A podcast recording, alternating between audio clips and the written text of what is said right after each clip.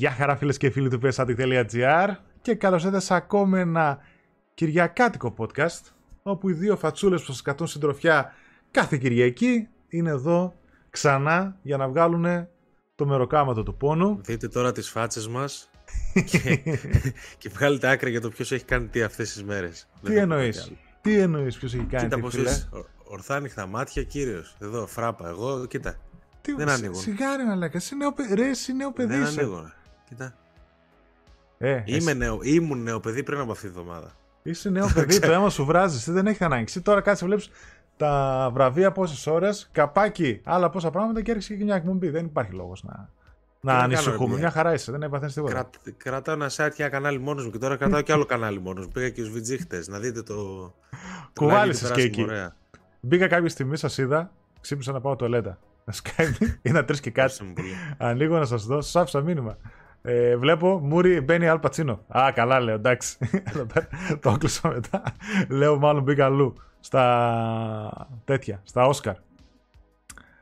Λοιπόν, ε, παιδιά μου, καταρχάς ευχαριστούμε πάρα πολύ για το κλικ που κάνετε σε ακόμη ένα Gamecast αυτή την Κυριακή, όπου η συγκεκριμένη εκπομπή, η σημερινή εκπομπή, θα είναι αφιερωμένη κατά 99% στα The Game Awards 2022, τα βραβεία που γίνανε ξημερώματα Παρασκευή στην Ελλάδα, σε μια πολύ δύσκολη ώρα 2-2,5 με 5, 5,5, πόσο πήγε μαζί με το pre-show και αυτά. Πήγε μέχρι 6. Ναι, να, Πλάκα, τετράωρο πλάκα, πήρε.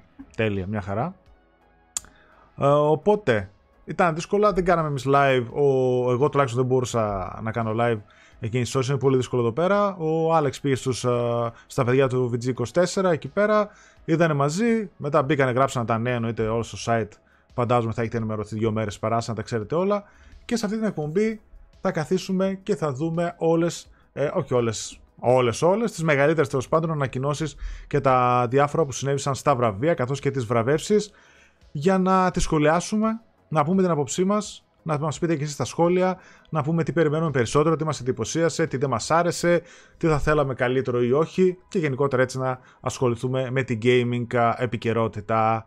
Πριν ξεκινήσουμε όμως τα γνωστά, το ευχαριστώ μας σε όλους εσάς που μας βλέπετε στο YouTube και μας έχετε το κλικ σας είτε μας έχετε το κλικ σας στις podcast υπηρεσίες. Σας ευχαριστούμε πάρα πολύ.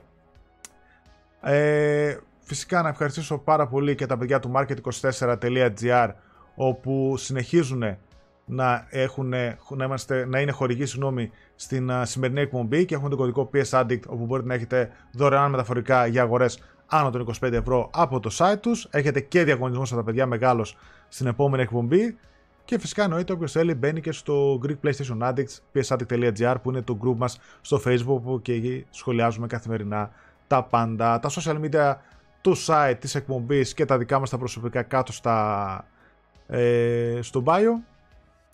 Μπορείτε να μας κάνετε add και εκεί και πάμε να πούμε έτσι γοργά γοργά στο ρυθμό. Για να δούμε. Για να δούμε. Λοιπόν, Τι είδες εσύ, έκατσε τα είδες; τα είδα ναι. Τα είδα όλα. Εντάξει, προχωρούσα λίγο γρήγορα μονάχα ε, κάτι εντάξει. ομιλίες, κάτι τέτοια ρε παιδί μου. και Ε, αυτά, αυτό που οκ. θέλαμε να έχουμε προχωρήσει κι εμείς. Ναι, ναι, κάτι τραγούδια και αυτά. Α, λοιπόν, για να πάμε να ξεκινήσουμε σιγά σιγά. Καταρχάς, ένα βραβείο στην παρουσιάστρια δεν δώσανε που έκανε το pre-show. Ξεκινάω από εκεί από το μεγάλο μου παράπονο. Το σήκωσε η. Τη θυμάσαι αυτή, ήταν στο IGN. Έκανε κάτι βιντεάκι. Η... Τι, ναι, έχω ξαναδεί, η δεν Shootman, θυμάμαι πώς το λένε, δεν θυμάμαι κάπως έτσι. Ε, πώς τη καλά λένε. τώρα τρέχα γύρω. Γι' αυτά.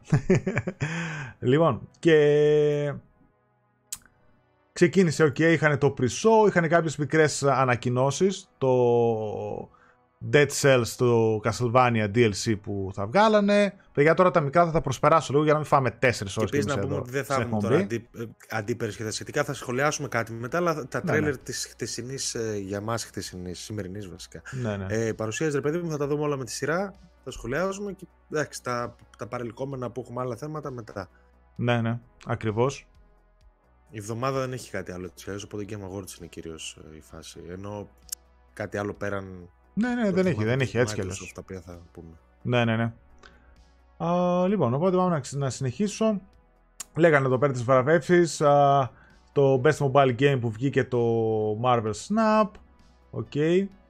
Λοιπόν, είχαμε την ανακοίνωση για το Returnal στο PC. Έσκασε το πρώτο έτσι PlayStation Studios α, logo εκεί πέρα. Δεν, δεν είπαν πότε. Ε, ναι, coming soon στο PC, δεν είπανε πότε. Okay, early, το ξε... early 2023. Φαντάζομαι Μάρτιο-Απρίλιο, ρε παιδί μου, θα γίνει δουλειά αυτό. Και ελπίζω να βρει και κοινό στο PC. Γιατί θεωρώ ότι το είδος το roguelike που είναι το συγκεκριμένο και με το τεχνικό τομέα που έχει κτλ. μπορεί να βρει ένα κοινό στο PC, να είναι ανταγωνιστικό, να ασχοληθεί κόσμος και να το μάθει και εκεί ε, κόσμος. Του αξίζει του Returnal. Βέβαια το ξέραμε από τα Nvidia Leaks ακόμα, έτσι, αν θυμάσαι καλά και διάφορα Steam Database α, που είχαν γίνει αναβαθμίσεις. Α, μετά, για να προχωρήσω παρακάτω. Εντάξει, έχει διαφημίσεις. OK. Okay. Να τις σχολιάσουμε τις διαφημίσεις. Ναι, ναι, Ήταν η μόνη σίγουρα. παρουσία της Microsoft στο event.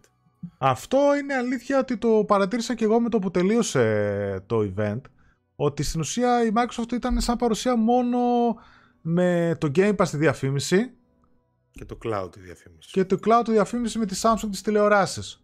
Έτσι, οκ, σίγουρα κάποια παιχνιδάκια που δείξανε θα είναι και στο Game Pass ας πούμε κτλ.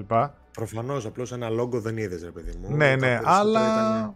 ήταν Sony, Nintendo, παρότι δεν είχαν τεράστια παρουσία κι αυτές, εννοείται, είχαν, είχαν όμως, είδες τα λογότυπα, είδες PlayStation Studios, είδες Nintendo, το, το, το Switch, είδες, τα, τα πήρε το μάτι σου. Ναι, και ναι, εκτός ναι, ναι. Διαφημίσεων. Μα δεν είχαν και πόσες υποψηφιότητες και στα παιχνίδια, ε, κάθε, από κάθε platform holder και το PlayStation και η Nintendo. Ε, πήρανε κάποια βραβεία, σηκώσανε τα παιχνίδια τους κάποια βραβεία. Θα τα πούμε. Ναι. Τα αποκλειστικά θα τα πούμε. Ε, από εκεί και πέρα είχαν παρουσία, ναι, το Xbox δηλαδή πραγματικά άφαντο. Δηλαδή σκέφτομαι στην ουσία μην το κάνανε και επίτηδες γιατί έχεις 23 studios. Μέσα στο 23 περιμένεις πόσα παιχνίδια να δείξεις. Και να δει το Redfall, το Starfield κτλ. Το Forza το καινούριο. Μήπως το κάνανε και επίτηδες τώρα με τις επιτροπές αυτό που γίνεται να, μην, να, να δείξουν. Να, ορίστε, οι άλλοι έχουν παιχνίδια, δείχνουν εμείς οι καημένοι δεν έχουμε τι να δείξουμε, ξέρω εγώ. Πού ξέρω τι κάμπλο να ξεφύγει αυτό το θέμα. Δεν ξέρω. Δεν ξέρω καθόλου. Τι να πω, δεν ξέρω, αλλά ναι, ήταν ε, πολύ. Δηλαδή είδα και κόσμο του Xbox να παραπονιέται, ρε παιδί μου, και YouTubers και αυτά, ότι ξέρεις τι, δεν είχατε μια παρουσία, ένα τρέλερ, κάτι να είχε. δείξετε. Είχε γκρίνια, είχε Ναι. γκρίνια. Βγήκε- Είχε γκρίνια γιατί πραγματικά ήταν, ε, ήταν ανύπαρκτη. Δηλαδή δεν τίποτα, ούτε ένα teaser, ούτε ένα CGI, ούτε μια Μμμ. ημερομηνία. Τίποτα για τα επερχόμενα, για τα πιο μετά, για κάποια updates. Για... Τίποτα πουθενά. Ούτε Μμ. καν ξέρω εγώ ένα DLC Forza που λέει ο λόγος. Τίποτα. Ναι, ναι. Βγήκε αυτός ο Άρον Γκρίγκμπεκ, ρε παιδί μου, και είπε ότι στην ουσία ψιλοπαραδέχθηκε ότι δεν είχαν τίποτα. Είπε ότι ναι, έχουμε να δείξουμε πράγματα να έρθουν το 23 και σε κάποια άλλη στιγμή, ας πούμε, θα τα δείξουμε. Τώρα δεν θέλανε, επειδή το κάνανε για αυτό που είπα, έχουν κάποιο event στα κοντά και θα δείξουν αυτοί για το 23. Εγώ νομίζω δεν έχω κάτι να δείξουν. Και κάτι που σχολίασαν πολύ και τα παιδιά χτες, ο Βαγγέλης π.χ. Ε, Starfield, τουλάχιστον Starfield, δεν ξέρω για Redfall. Starfield εγώ δεν το βλέπω καν πρώτο εξάμεινο. Δηλαδή πάμε πάλι πιο μετά. Δηλαδή αργούμε. Νομίζω ότι άλλο ένα εξάμεινο θα είναι νεκρό. Ένα Οκτώβριο-Νοέμβρη πέσει και θα πάει το Starfield. Του χρόνου Μάλλον. Νοέμβρη, δηλαδή. έτσι. Μπορεί να πέσω και έξω, αλλά μέχρι Οκτώβριο βλέπω μόνο ένα καψερό Redfall. Μμ. Καψερό με την έννοια μπορεί να είναι καλό το παιχνίδι, αλλά ενώ ότι. Αυτό ένα είναι μόνο του, παιχνίδι. ναι. ναι. Ε, και την άνοιξη Στο νομίζω Forza. είναι το Forza, το Modstorm. Γι' αυτό μου κάνει Ναι, εντύπωση. Οκ, οκ, εντάξει, ναι, δεν έχω Ενώ ιδέα του είδαμε Racing, πολύ Μάρτιο-Απρίλιο κυκλοφορίες. Τέλος πάντων, για πες, πάμε. Παρά αυτά συνεχίζω, είχαμε το Call of the Mountain gameplay trailer, το οποίο Horizon είχε την παρουσία του στα βραβεία και με το Call of the Mountain που βλέπουμε τώρα, το οποίο φαντάζει πανέμορφο. Ε, δεν ξέρω Ωραίο. στην πράξη πόσο μεγάλο είναι και διάφορους gameplay μηχανισμούς, αλλά μοιάζει πανέμορφο στο PlayStation VR 2 αυτό που βλέπουμε, με ένα καινούριο χαρακτήρα και όχι με την α, Aloy. Α, είχε παρουσία, θα το πούμε και παρακάτω, με το DLC και φυσικά παρουσία είχε και σε πολλά βραβεία τα οποία θεωρώ σε ένα σημείο άδικο το ότι δεν κέρδισε τίποτα το, φο- το Horizon Forbidden West. Δηλαδή στον τεχνικό τομέα θα μπορούσε να διεκδικήσει κάποια βραβεία, απλά είχε απέναντί του τα μεγαθύρια από το God of War και το Elden Ring. Ενώ ας Ε, πούμε οκ. θα μπορούσε και ένα Art Direction α, α, και ένα α, Sound πρόβλημα- Design και τέτοια μπορούσε νομίζω να Το διεκδικήσει. πρόβλημα και του Horizon και του Plague Tale είναι ότι εμπίπτουν στην ίδια ακριβώς κατηγορία με τον God of War. Οπότε, εφόσον εξ αρχής η κουβέντα γινόταν ανάμεσα σε God of War και Elden Ring, ήταν λογικό τον God of War να τους τα πάρει. Π.χ.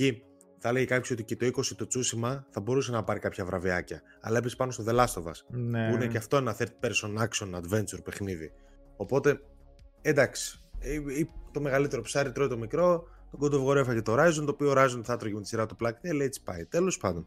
Εντάξει, τα βραβεία τους άλλους είναι να είχαμε να λέγαμε. Μωρέ, εντάξει, ναι, OK, okay, προφανώς δεν σημαίνουν κάτι. Αλλά άτυχο το Horizon γιατί έχει δύο πολύ καλά παιχνίδια και πέφτει πάντα πάνω σε μεγαθύρια. Άλλη χρονιά, ας πούμε, αν, αν είχε βγει πέρυσι το Horizon π.χ., εγώ πιστεύω ότι θα μπορούσε πολύ άνετα να σηκώσει ένα mm. κουτί. Το τέτοιο πώς το βλέπεις αυτό το Post Trauma που βγήκε, το οποίο μοιάζει έτσι, είναι από τη Raw Fury σαν publisher και μοιάζει έτσι πολύ old school για. Γιατί είναι χοντροκόλλης αυτός. ναι, ναι, ναι. αυτός, αυτός. Ε, δεν ξέρω ρε φίλε, πολύ περίεργο. Μου φαίνεται ότι... Να σου πω κάτι. Ε, σε πολύ κόσμο αρέσει αυτό. Εγώ προσωπικά επειδή δεν ένα παιχνίδι με fixed κάμερα και σαν να είχε tank controls ξέρω εγώ που φαντάζομαι δεν θα έχει, δεν είμαι και πολύ fan. Δηλαδή δεν θα το παίζανε πλέον. Μου φαίνεται λίγο ναι. δί, δίθεν αυτό το old school σε κάποιε περιπτώσει βγαίνει όπως π.χ. στο Tormented Souls ή και το Song of Horror που μου άρεσε εμένα είχε τέτοια στοιχεία όλου σκουλάδικα αλλά είχε και κάποια μοντέρνα. Ναι. Ε, τώρα δηλαδή δεν ξέρω υπάρχει λόγος τώρα να πηγαίνουμε σε εκείνες τις εποχές δηλαδή ακόμα και εκείνα παιχνίδια εκείνες τις εποχές πλέον τα κάνουν remake για να παίζονται και τα καινούργια παιχνίδια βγαίνουν και παίζουν σαν εκείνα δεν ξέρω ενδιαφέρον μου φάνηκε το concept και το setting από ό,τι είδα Εντάξει, καλό τη φαίνεται, αλλά. Δεν ξέρω αν θα το παίζα. Μου θυμίζει έτσι The Chant, ας πούμε. Που βγήκε πατάτα και κάτι τέτοιο μου θυμίζει. Που πάνε να κάνω λίγο. Ε. Λίγο control θύμιζε στην κοινοθεσία, τα μενού και αυτά έτσι μου θύμισαν παλιά Resident και τέτοια. Ναι, θυμίζουν μωρέ, αλλά ξέρω εγώ τώρα ένα δικό τους χαρακτήρα, έναν άλλον. Δηλαδή βλέπουμε βγαίνει μια φόλα πίσω από την άλλη. Αυτό το Damer. Ναι, ναι. Ε, κάντε κάτι καινούριο.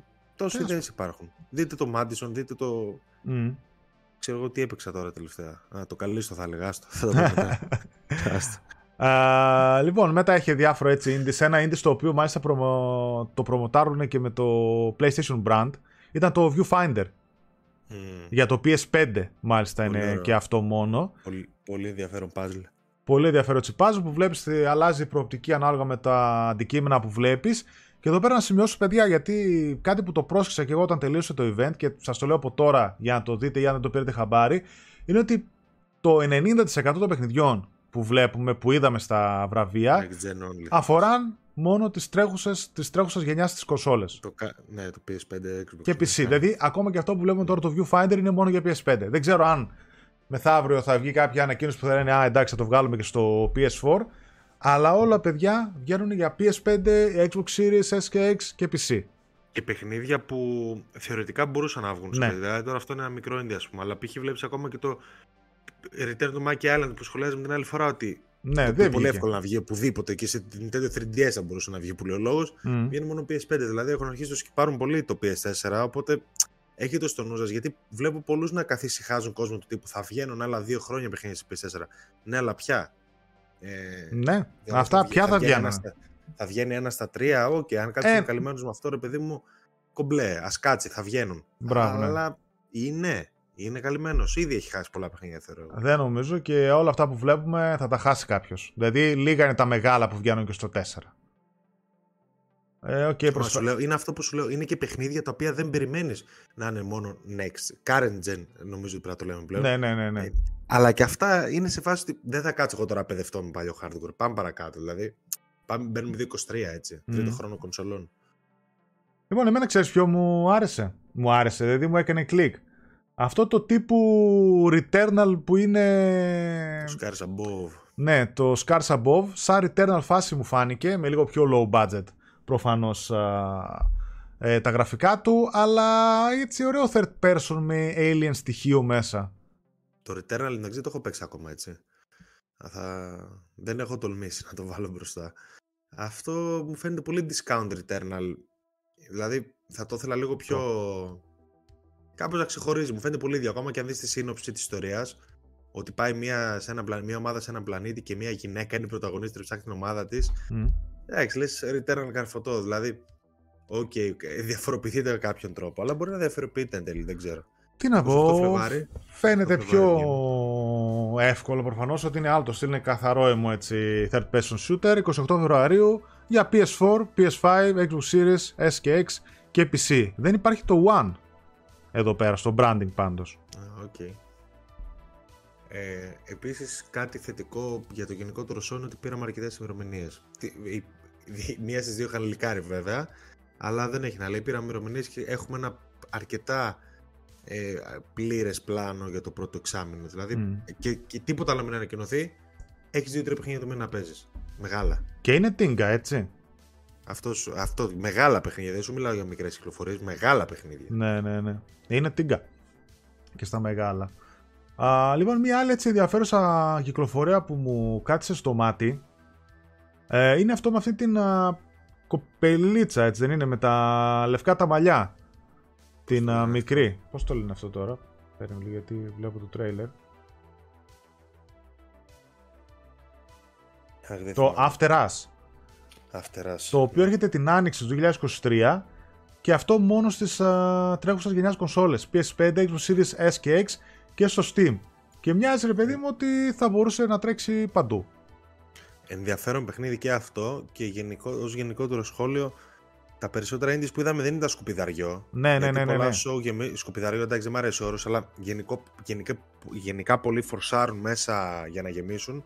Indies τα οποία κλαίει, κλαίει η μάνα μου στο μνήμα. Αυτά όλα ένα προς ένα ήταν προσεγμένες παραγωγές ή τουλάχιστον τα περισσότερα. Mm, ναι, ναι. Αυτό, Αυτό είναι πανέμορφο τώρα. Αυτό είναι πανέμορφο. Εμένα μου άρεσε από τα ίντε που είδαμε. Όπως και επίσης ένα που το προσπέρασα κακώς ήταν το. Το έχουμε ξαναδεί. Και αυτό μάλιστα νομίζω θα είναι και day one στο, στο Game Pass. Το Replaced. Το, replaced. το οποίο ήταν ναι. πολύ όμορφο. Αυτό είναι Xbox. Λοιπόν, για να πάω παρακάτω. Α, οκ. Okay. Ακριβώς το πέτυχα. Εδώ ήταν το replay. Νόμιζα ότι το περάσαμε. Αυτό δείχνει πανέμορφο. Mm. Παίζει να είναι το πιο όμορφο που είδαμε. Αυτά δηλαδή το πιο όμορφο. Σαν art direction, έτσι, το pixel art, οι φωτισμοί, τα χρώματα, τα γραφικά του κτλ. Με εντυπωσίασε ακόμα την προηγούμενη φορά που το είχαμε δει. Το replay. Παίζει να το είδαμε σε ένα Xbox Game Show, ε, showcase, κάτι τέτοιο. Αν θυμάμαι καλά. Παίζει, αλλά κάθε φορά που το βλέπουμε είναι και καλύτερο. Ναι, ναι, ναι. Και θα είναι day one στο Game Pass. Αν θυμάμαι, αυτό το διαφήμιζαν έτσι. Δεν θυμάμαι από, από Xbox Studio, νομίζω δεν είναι. Όχι, όχι, δεν είναι. Κάτι που αν ρωτάτε εμένα σημαίνει ότι αργά θα το δούμε και στο PlayStation. Αλλά εντάξει, το, αυτό θα το δούμε εν καιρό. Ναι, ε, παιδιά, αυτό είναι το πιο όμορφο για μένα. Από τα μικρά παιχνίδια από τα indies, ας το πούμε, που είδαμε. Ναι, με τικάρει όλα τα κουμπιά. Έτσι όλο αυτό το στοιχείο που έχει. Για να πάω παρακάτω. Δεν είχαμε ημερομηνία γι' αυτό; Νομίζω όχι. Όχι, έτσι. όχι νομίζω, όχι. Ναι. Uh, best Family Game εδώ πέρα βγαίνει... Ποιο βγαίνει; Το Kirby. Το Kirby, ναι. The Forgotten Land. Οκ. Okay. Εντάξει, αυτή η κατηγορία Nintendo έτσι κι αλλιώς. Ναι, ναι. Μετά είχαμε το Street Fighter πριν ολοκληρωθεί έτσι το pre που δείξανε ένα αρκετά μεγάλο τρέιλερ. Ναι.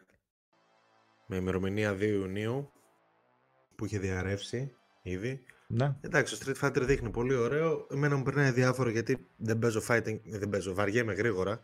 Αλλά αυτό δείχνει πάρα πολύ όμορφο, υπερπλήρες πακέτο, έδειξε και mini games και τέτοια μέσα, τσίρκο, καρναβάλια.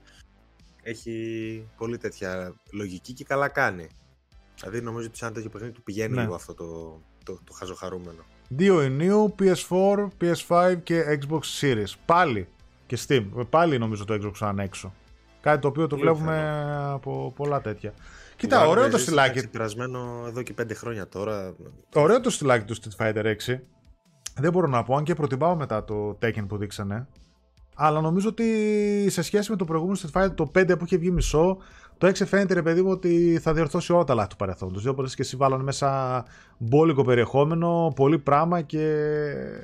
Εντάξει, θα γίνει χαμός. Και τα εφέ του και τα γραφικά του κτλ. Επιτέλους φαίνονται ε, ωραία. Αλλά θεωρώ το Tekken ότι πάλι ακόμα και στο τεχνικό τομέα φαίνεται πιο next gen, φαίνεται πιο. Εντάξει, μωρό, όμως, Είναι και Unreal Engine. Ναι, ναι. Όχι, συμφωνώ. και λίγο. Είναι, Εδώ τώρα βλέπω, πάτησα εντελώς τυχαία, sorry, την uh, φάτσα του Phil Spencer που δείξανε κάποια στιγμή, ο οποίος μου φάνηκε yeah. εντελώς πικαρισμένος, ρε παιδί μου, στην κάμερα. Άλλη φορά τον έχω συναντήσει πιο χαλαρό. Μάλλον τώρα είχε πέσει το τηλέφωνο την ίδια μέρα το FTC. Εντάξει, ήταν λίγο προβληματισμένος. Τον είδα λίγο προβληματισμένο, έτσι αμήχανο, κάπως. Σήμερα τον έχουμε δει πιο χαλαρό. Κλασικά Αλπατσίνο. που μπήκε. Δηλαδή. Δεν πέρα να το δω ποτέ αυτό το πράγμα. Έλαντε, όντως. Πραγματικά. Τον άκουσα κιόλας τι έλεγε πέρα ότι δεν παίζω παιχνίδια, αλλά έχω δει να παίζουν πάρα πολλά ας πούμε, τα, τα εγγόνια μου. Τι είπε τα παιδιά μου. Τα παιδιά μου είπε τώρα εντάξει, τι είναι αυτός παιδιά που μπορεί να έχει τη έγκονα. Ναι, ναι, ναι, άμπρα. Απίστευτο. Δηλαδή δείχνει Εντάξει, ο Πατσίνο για πολλούς τώρα δεν ξέρω τι σημαίνει για τον καθένα Πατσίνο. Για μένα μου αρέσει πολύ. Φοβε, εντάξει, είναι για μένα που είναι αγαπημένος μου θεπιό ο Πατσίνο. Αγαπώ και το παλιό σινεμά. Δηλαδή έπαθα πλάκα που το είδα. Και όχι μόνο έπαθα πλάκα που το είδα. Δείχνει και σε τι σημείο έχουν φτάσει πλέον τα Game Awards τα οποία δεν σταμάτησαν όλη τη βραδιά να φέρνουν superstars είτε ως cast παιχνιδιών που θα πούμε μετά, είτε να παρουσιάσουν πραγματάκια, είτε. Ναι, αυτό να παρουσιάσουν. Π.χ. είδαμε, είδαμε τον Daniel Craig, είδαμε τον Pascal. Ναι. Καλά, για τα παιχνίδια θα πούμε μετά τι είδαμε και εκεί πολύ. Δηλαδή έχει ανέβει, έχει πολύ έγκλη πλέον αυτό το πράγμα για να σηκωθεί ο Πατσίνο. Εντάξει, προφανώς δεν σηκώθηκε αφιλοκερδώς ρε παιδί μου, αλλά να σηκωθεί ο Πατσίνο τώρα, ο οποίος γενικότερα εντάξει, οκ. Okay, είναι στην ναι, ηλικία ναι. που είναι ο άνθρωπος. Εδώ δεν θα πάει πολύ συχνά στα, στα αντίστοιχα Όσκαρ. Και σηκώθηκε και ήρθε να δώσει βραβείο. Ναι. Κάτι, και άκουγε και τον Judge να μιλάει 10 ώρες μέσα σε όλα. Ναι, ναι, όχι, και εγώ έπαθα πλάκα. Φαντάζομαι ο Keighley το έχει κατουρήσει το βρακί του που είχε τον Αλ Πατσίνο στο event του. Εντάξει, είναι φοβερό είναι αυτό που λες και εσύ ότι πόσο πολύ μεγάλος και η γιγαντώθη βιομηχανία που έχει αρχίσει εδώ και χρόνια βέβαια να ξεπερνάει τον κινηματογράφο και πολλές φορές στολώνουν και τα όρια μεταξύ τους, μεταξύ βιντεοπαιχνιδιών και σινεμά, με όλους αυτούς που πολλές φορές κάνουν casting στα βιντεοπαιχνίδια. Φοβερό. Ε, στη φοβερή στιγμή, εδώ πέρα δίνει το Best Performance βραβείο, το οποίο το πήρε ο κράτος, ο Judge, έτσι, για άλλη, μια, για άλλη μια χρονιά, νομίζω και στο, το είχε πάρει και στο πρώτο, το 2018 όταν είχε βγει στο πρώτο God of War. Ναι, ναι, το είχε κλέψει τον Άρθουρ. Ε, το είχε πάρει, το είχε πάρει από τον Άρθουρ. Αλήτη, δεν θα το ξεχάσεις ποτέ. Μας κλέψε. Αλλά γύρισε τροχός πέσα. Ορίστε, Elden Ring μια ζωή. ναι, τώρα που ήθελα τον God of War, εγώ βγήκε άστο. Τι είπα, 0 στα 2 έχω. μόνο εδώ, μόνο, μόνο εδώ, μόνο εδώ πήραμε τα πάντα. Μόνο εδώ. Ε, ο Τζάτ, ωστόσο, είναι καταστροφή, έτσι. Μιλάμε πώς ήταν, ένα τέταρτο. Περνούσα, περνούσα, περνούσα και δεν σταματούσε. Ρε, το θέμα δεν είναι. Έβγαλε έναν ενδιαφέροντα λόγο και είπε κάποια ωραία πραγματάκια μέσα και σημαντικά για τον ίδιο, αλλά τα έλεγε τόσο αργά. Mm. Τόσο αργά. Είχε κάτι τεράστιες παύσεις και ήταν και η ώρα αυτή που ήταν, δηλαδή, έλεος. Πραγματικά έχει ενδιαφέρον λόγος. Εγώ σας λέω τώρα που είναι εκτός Game Awards, καθίστε δείτε τον. Γιατί εντάξει, 10 λεπτά και έχετε να δώσετε. Αλλά στα πλαίσια του show ήταν λίγο βάνασο. Εντάξει, γονατίσαμε. Αφού βγήκε μετά στο Twitter και έλεγε Δεν ευχαρίστησα τη γυναίκα μου, λέει. Δεν πρόλαβα. Ναι, δεν πρόλαβα, λέει. Με κόψανε. Τι, τι, τι, σε κάνουμε, έχεις 10 λεπτά μιλάς. Ε, ε, αλλά, έχει, αλλά έχει και χιουμοράκι ωραίο, είπε και ωραία πράγματα, δείτε τον. Mm. Λοιπόν, ξεκινάμε με την πρώτη έτσι δυνατή World Premiere της βραδιάς που ήταν το Hades 2. Το πολυβραβευμένο Hades, το οποίο και αυτός στα The Game Awards σήκωσε πολλά από τη Super Giant Games, η οποία είναι για μένα ένα από τα αγαπημένα μου studios, έχει παραδώσει παιχνιδάρες.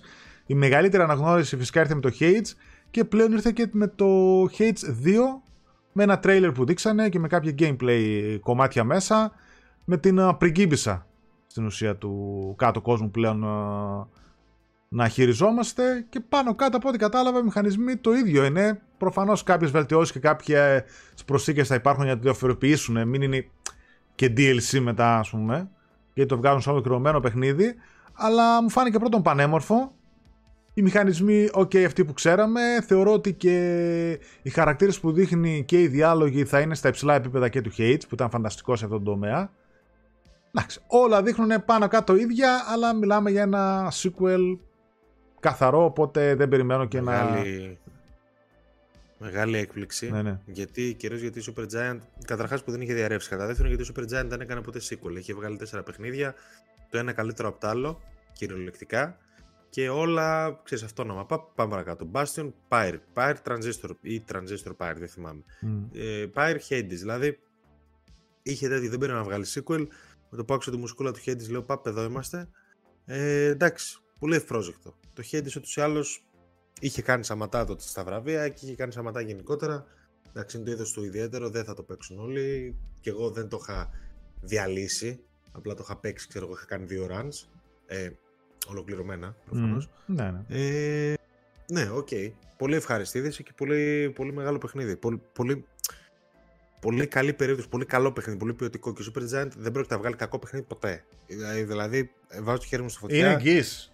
Είναι εγγύηση. το αυτό το στιγμή ότι σε περίπτωση που βγει η μάπα το. δεν νομίζω, να, βγει, δεν νομίζω να βγει η μάπα. Ακόμα και ολόιδιο με το ένα να είναι reskin πέντε πραγματάκια, πάει, θα βγει super δυνατό. Uh, γιατί είχε την gameplay loopα την καλή. Super Giant, αγαπημένο στούντιο. Λοιπόν, εμένα μου άρεσε πάρα πολύ η επόμενη ανακοίνωση. Πριν, πριν πας, να πούμε ότι ο Hades ανακοινώθηκε μόνο για PC προς το παρόν σε early access, αλλά. Ε, οκ, okay, μετά θα βγει, δηλαδή μέσα στο 23 θα βγει κάποια στιγμή σε early access το PC. Mm και τσούκου τσούκου θα διαμορφωθεί ώστε να βγει μετά στις κονσόλες. Έτσι έχει γίνει και με το πρώτο. Και με το πρώτο Hedge ακριβώς. Απλά ναι, αυτό. Mm-hmm. Λοιπόν, εμένα μου άρεσε η επόμενη ανακοίνωση, η οποία είναι μετά από πολλά χρόνια, δεκαετία νομίζω, το επόμενο παιχνίδι του Ken Levine, ο δημιουργός πίσω από το Bioshock και συμμετείχε και στη δημιουργία του System Shock, με το καινούργιο του στούντιο Ghost Story, όπου βγάζει το Judas όπως το λέει, το οποίο από ό,τι είδα πρόκειται να είμαστε στο διάστημα, αν κατάλαβα καλά, σε ένα διαστημόπλιο το οποίο διαλύεται και σε βάζει να επιλέξεις το αν θες να συνεργαστείς με τους εχθρούς σου ή και όχι να σώσεις το διαστημόπλιο ή να τα αφήσεις να καταρρεύσει τελείως. Ο Λεβίν, ο Λεβίν Παύλα ναι. Λεβάιν, Παύλα δεν ξέρω πώς τον ναι, λένε. Τέλος πάντων. Ε, όχι, ναι, άλλο θέλω, άλλο θέλω να πω. Λέει κουράστηκα τα Bioshock, οπότε θέλω να κάνω κάτι άλλο. Οπότε έφτιαξε ένα Bioshock. ναι, ναι. Είναι, το παιχνίδι είναι. Το παιχνίδι βρωμάει, όχι βρωμάει Bioshock. Είναι Bioshock. Ε, είναι Bioshock. Είναι. Bioshock 90% είναι παρμένο από τον Bioshock. Είναι, είναι. Και κάτι που δεν το ξέρεις εσύ, αλλά. Ε, δεν το ξέρω εγώ, τι είμαι εγώ. Όχι, θα σου πω. Στο δελτίο τύπου που ήρθε, γιατί μας ήρθε δελτίο τύπου, ρε παιδί μου, από το παιχνίδι για το Judas. Από το παιχνίδι για το Judas. Από την εταιρεία διανομής για το Judas. Για το PS5, επαναλαμβάνω, Xbox Series S και X, Steam και Epic. Οπότε είναι next gen μόνο. Ε, αναφέρει ρητά, από, τόσο από τις δύο-τρεις γραμμές που είπε για την ιστορία, ότι ε, ξεκάθαρα, ρε παιδί μου, θέλαμε, λέει, να πατήσουμε και να εξελίξουμε τη φόρμουλα του System Shock 2, του Bioshock και του Bioshock Infinite. Ναι. Κατάλαβες, δηλαδή ξεκάθαρα το λέει ότι πήραμε αυτή τη φόρμουλα και θέλουμε να την εξελίξουμε να κάνουμε κάτι παραπάνω. Και φαίνεται και από το gameplay και το στυλάκι του και αυτό που κάνει με τα χέρια που βάζει τις δυνάμεις όπως ήταν σε όλο το franchise του Bioshock. Ξεκάθαρα αυτό ξέρει να κάνει ο άνθρωπος, θα του κάνει σε ένα άλλο περιβάλλον. Πολύ πρόσδεκτο. Μένει να δούμε πώς θα. Επειδή υπάρχει και καινούριο Bioshock, το οποίο βέβαια δεν εμφανίστηκε χθες, mm. μένει να δούμε τι ομοιότητες θα έχουν. Και νομίζω θα κάνουμε την κουβέντα που κάνουμε εδώ καιρό για το Καλίστο και για το Dead Space ναι, ναι. Παρόμοια κουβέντα θα κάνουμε και εκεί. Δηλαδή θα βγει ένα Bioshock clone από τον δημιουργό του Bioshock, όπως αντίστοιχα έκανε ο Scofield με το Callisto και το Dead Space, και θα βγει και ένα πραγματικό Bioshock, όπως βγαίνει το Dead Space Remake. Κατάλαβες τον παραλληλισμό. Κατάλαβα. Ε, Τέλος πάντων, να δούμε αυτό το Τζούντας εμένα με έπεισε πάντως πολύ. Ε, εμένα με έψησε. Έχω και μία. Bioshock, Στο Game Levine, ρε παιδί μου, έχω μία τέτοια. Εννοείται ε, και αδυναμία το συμπαθώ σαν τέτοια, σαν προσωπικότητα, αλλά και εμπιστοσύνη, γιατί Looking Glass uh, Studios παλιά παρέδωσε παιχνιδάρες, ε, νομίζω να ήταν στο Infinite. Στο 2 δεν, στο 2 δεν ήταν. Στο 2 ναι. δεν ήταν, αν θυμάμαι καλά. Ναι. 3 πρέπει να ήταν, ναι, Ένα και τρία είναι λειτουργήματα για μένα. Ε, Οκ, okay, μετά έχει Bayonetta. Έτσι. Ναι, ναι, βγάλανε ένα prequel και τα λοιπά. Τώρα την άνοιξη δεν θυμάμαι πότε είπαν Μάρτιο, είπαν Απρίλιο, είπαν κάτι τέτοιο. Είπαν. Ναι, οκ. Okay. Θα δείχνει πώς έγινε η Bayonetta Bayonetta. Α πούμε, διαφορετικό στυλ. Mm. Ε, ε ναι, ένα διαφορετικό στυλ. Εγώ πρώτη φορά το έβλεπα εκεί πέρα. Οκ, okay, το προσπερνάω. Εντάξει, αλλά έκανε την εμφάνιση του Switch. Να Έκανε, έκανε διαφημίσεις, έκανε το Switch, είχε ανάμεσα την, το expansion, την υπηρεσία του, την online, ας πούμε, διαφήμισε. Εντάξει, υπήρχαν και στις διαφημίσεις η Nintendo. Η Sony νομίζω δεν έχει καμιά διαφήμιση από τα παιχνίδια της. Ενώ διαφήμιση να παίξει trailer διαφήμιση. Πιο πολύ, το ε, καλύστο είχε διαφήμιση. Το Ghostbusters τώρα το είδαμε είχε διαφήμιση. Το The Last of Us ήταν ψηλό διαφήμιση. Η ανακοίνωση δηλαδή του για PC ήταν. Δεν ήταν ακριβώς ανακοίνωση. Α, ναι, σωστά. Κάπου στη διαφημίσει το πέταξαν. Αλλά σωστά, θα το πετύχουμε. Α, έχω φτάσει στο σημείο όπου βλέπουμε ένα εξαιρετικό σημείο της βραδιάς. Να βάλω και λίγο να παίζει από πίσω. Όπου είχαμε το Hosier ε, ζωντανά να ερμηνεύει το Blood Upon the Snow. Να το βάλω λίγο έτσι να, να ακούγεται και μου άρεσε πάρα πολύ εκτός και η εκτέλεση και του τραγούδι προφανώς, το σκηνικό. Από πίσω η ορχήστρα, κάτω καπνός και κάποια στιγμή ρίχνουν από πάνω χιόνι, δίνει αυτός πόνο και βγαίνει και ο παραγωγός, ρε παιδί μου, με εκείνο εκεί το εργαλείο και ξεκινάει το μήλο. Εντάξει, είναι. Είναι ροκ στιγμή χωρίς ροκ τραγούδι, ξέρω εγώ, έτσι.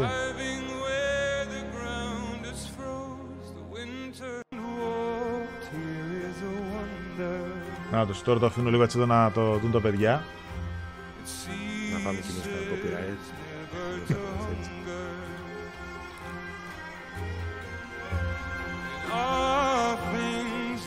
Ακούει ο Ζης μόνος του, εγώ δεν ακούω τι ώρα κάθε το κάνει, εγώ περιμένω να κάνουμε Λοιπόν. εκπομπή.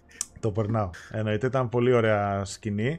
Ε, δηλαδή, ε, όντως, παιδί μου, και ο Κίλεϊ έκανε παραγωγή. Δηλαδή, έπρεπε να το πούμε από την αρχή αυτό, ότι του βγάζω το καπέλο. Δηλαδή, σαν συνολική παραγωγή, εμένα το show μου άρεσε. Σίγουρα λείπανε οι βόμβες οι μεγάλες. Είχαμε πολύ καλές ανακοινώσεις και με μεγάλα AAA παιχνίδια και μικρότερα. Λείπανε κάποιες βόμβες για εμένα. Αλλά σαν παραγωγή, ε, σαν επίπεδο παραγωγής προσεγμένη, σκηνικά, κουστούμια που λέω λόγος, όλα φώτα τέτοια, ήταν φανταστική και οι καλεσμένοι. Δηλαδή, Ναι. πολύ σκόπος, πολύ τέτοια για τα The Game Awards, τα οποία είναι παιδί του, έτσι. Θα μπορούσε να μην υπάρχει τίποτα και να υπήρχε μια ε3. Και αυτή η οποία κουτσουρεύτηκε. Λοιπόν, πάω παρακάτω. Μετά έχουμε εδώ πέρα, οκ, βγήκανε η παραγωγή του Knives Out και ο... η ηθοποιός Rian εκεί πέρα. Johnson, Daniel Craig. Ναι, ναι. Οκ. Το προσπερνάω. Δώσανε στο Stray το, το indie debut. Debut indie, ξέρω εγώ, game. Το Stray, εντάξει, τίμιο ρε παιδί μου. Είχε βέβαια και το Vampire Survivors και το Tunic και αυτά ήταν καλά η αλήθεια είναι για Best Debut Indie. Ναι, Αλλά- αλλά... το πρόβλημα με το Stray είναι ότι πήρε και το indie και το debut indie, δηλαδή... Οκ, κάπου όπα, έχει τόσα ωραία indies. Ναι. Τέλος πάντων, εντάξει. Δεν, όχι ότι έχω κάτι με το Stray, αλλά έχει τόσα ωραία indies. Δώσε τα βραβεία χωρίς έτα να αναδειχθούν λίγο. Δώσε έναν όρκο, ας πούμε. Ναι. Τέλος πάντων. Δεν ξέρω, παρόλα αυτά το Stray είχε αρκετά, αρκετές ζητωκραυγές από πίσω, όποτε ακουγόταν ή όποτε έπαιζε στις οθόνες. Ναι, εντάξει, αγαπάει ο κόσμος. Οπότε αυτό, δηλαδή κατάλαβα ότι τα αγαπάει ο κόσμος. Εύκολα. Οκ, το προσπερνάω μετά έχει το Destiny το καινούριο το expansion που βγαίνει, το οποίο φαίνεται καλό βέβαια. Πολύ έτσι Όλα τα expansion καλά είναι Destiny. φαντεζί. Μετά καλή έχει ένα ωραίο κομμάτι το οποίο δεν πρέπει να δω. Ένα πολύ μικρό trailerάκι για το Suicide Squad. Μμμ, Το οποίο ναι. Οκ, από μόνο του δεν λέει κάτι, αλλά το thing που είχε ήταν ότι πρωτοεμφανίστηκε ο Batman. Να θυμίσω ότι στο Suicide Squad όλοι οι ήρωες έχουν γίνει κακοί. Οπότε έχουμε μια ομάδα αντιηρώων να προσπαθεί ξέρω, να επαναφέρει την α, ισορροπία και την τάξη. Και κάνει την πρώτη εμφάνιση του ο κακός Batman, ας το πούμε, ο οποίος σκοτώνει, δολοφονεί πλέον στα πλαίσια του παιχνιδιού. Και είναι η τελευταία εμφάνιση ως Batman του Kevin Conroy, ο οποίος α, δυστυχώς πριν από λίγες εβδομάδες, αν θυμάμαι καλά, ε, πέθανε και σήγησε για πάντα η ζωή του Batman που ξέραμε από τα Arkham παιχνίδια και από το animation. Πολύ ωραίο έτσι fitting ε, trailer. Νομίζω δεν είχαν και αυτοί κάτι το ιδιαίτερο να δείξουν. Κάπως τους έκατσαν και η- τους έκατσε η συνθήκη. Καλός, κακός, κακός δηλαδή, αλλά κάπως έκατσε και λένε ότι το έπαιξαν ωραία, μ' άρεσε πως το έπαιξαν. Μ' άρεσε πως το έπαιξαν γιατί είδαμε τα γραφικά του παιχνιδιού τα οποία δείχνουν πιο ανανεμένα ωραία. Εντάξει, gameplay έχουμε δει έτσι, αλλιώς- έτσι κι αλλιώς πάλι. Έδωσαν μια ημερομηνία για 29 Μαΐου. Ε, μια χαρά τους έκατσε. Έκαναν και το tribute τους. Πολύ ωραία στιγμή. Ναι, ναι. Και ένα Μάλιστα. παιχνίδι που εγώ περιμένω. Νομίζω επίσης next gen only. Next gen only. Current gen, τέλος πάντων. πάει. Ναι. Πρέπει να ασχοληθούμε. Κάτσε να βάλω να ακούσουμε τη φωνή.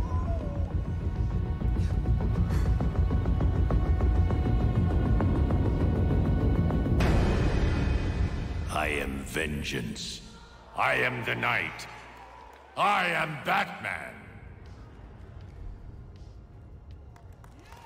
I am vengeance, I'm- I am the night, I am Batman, λέει.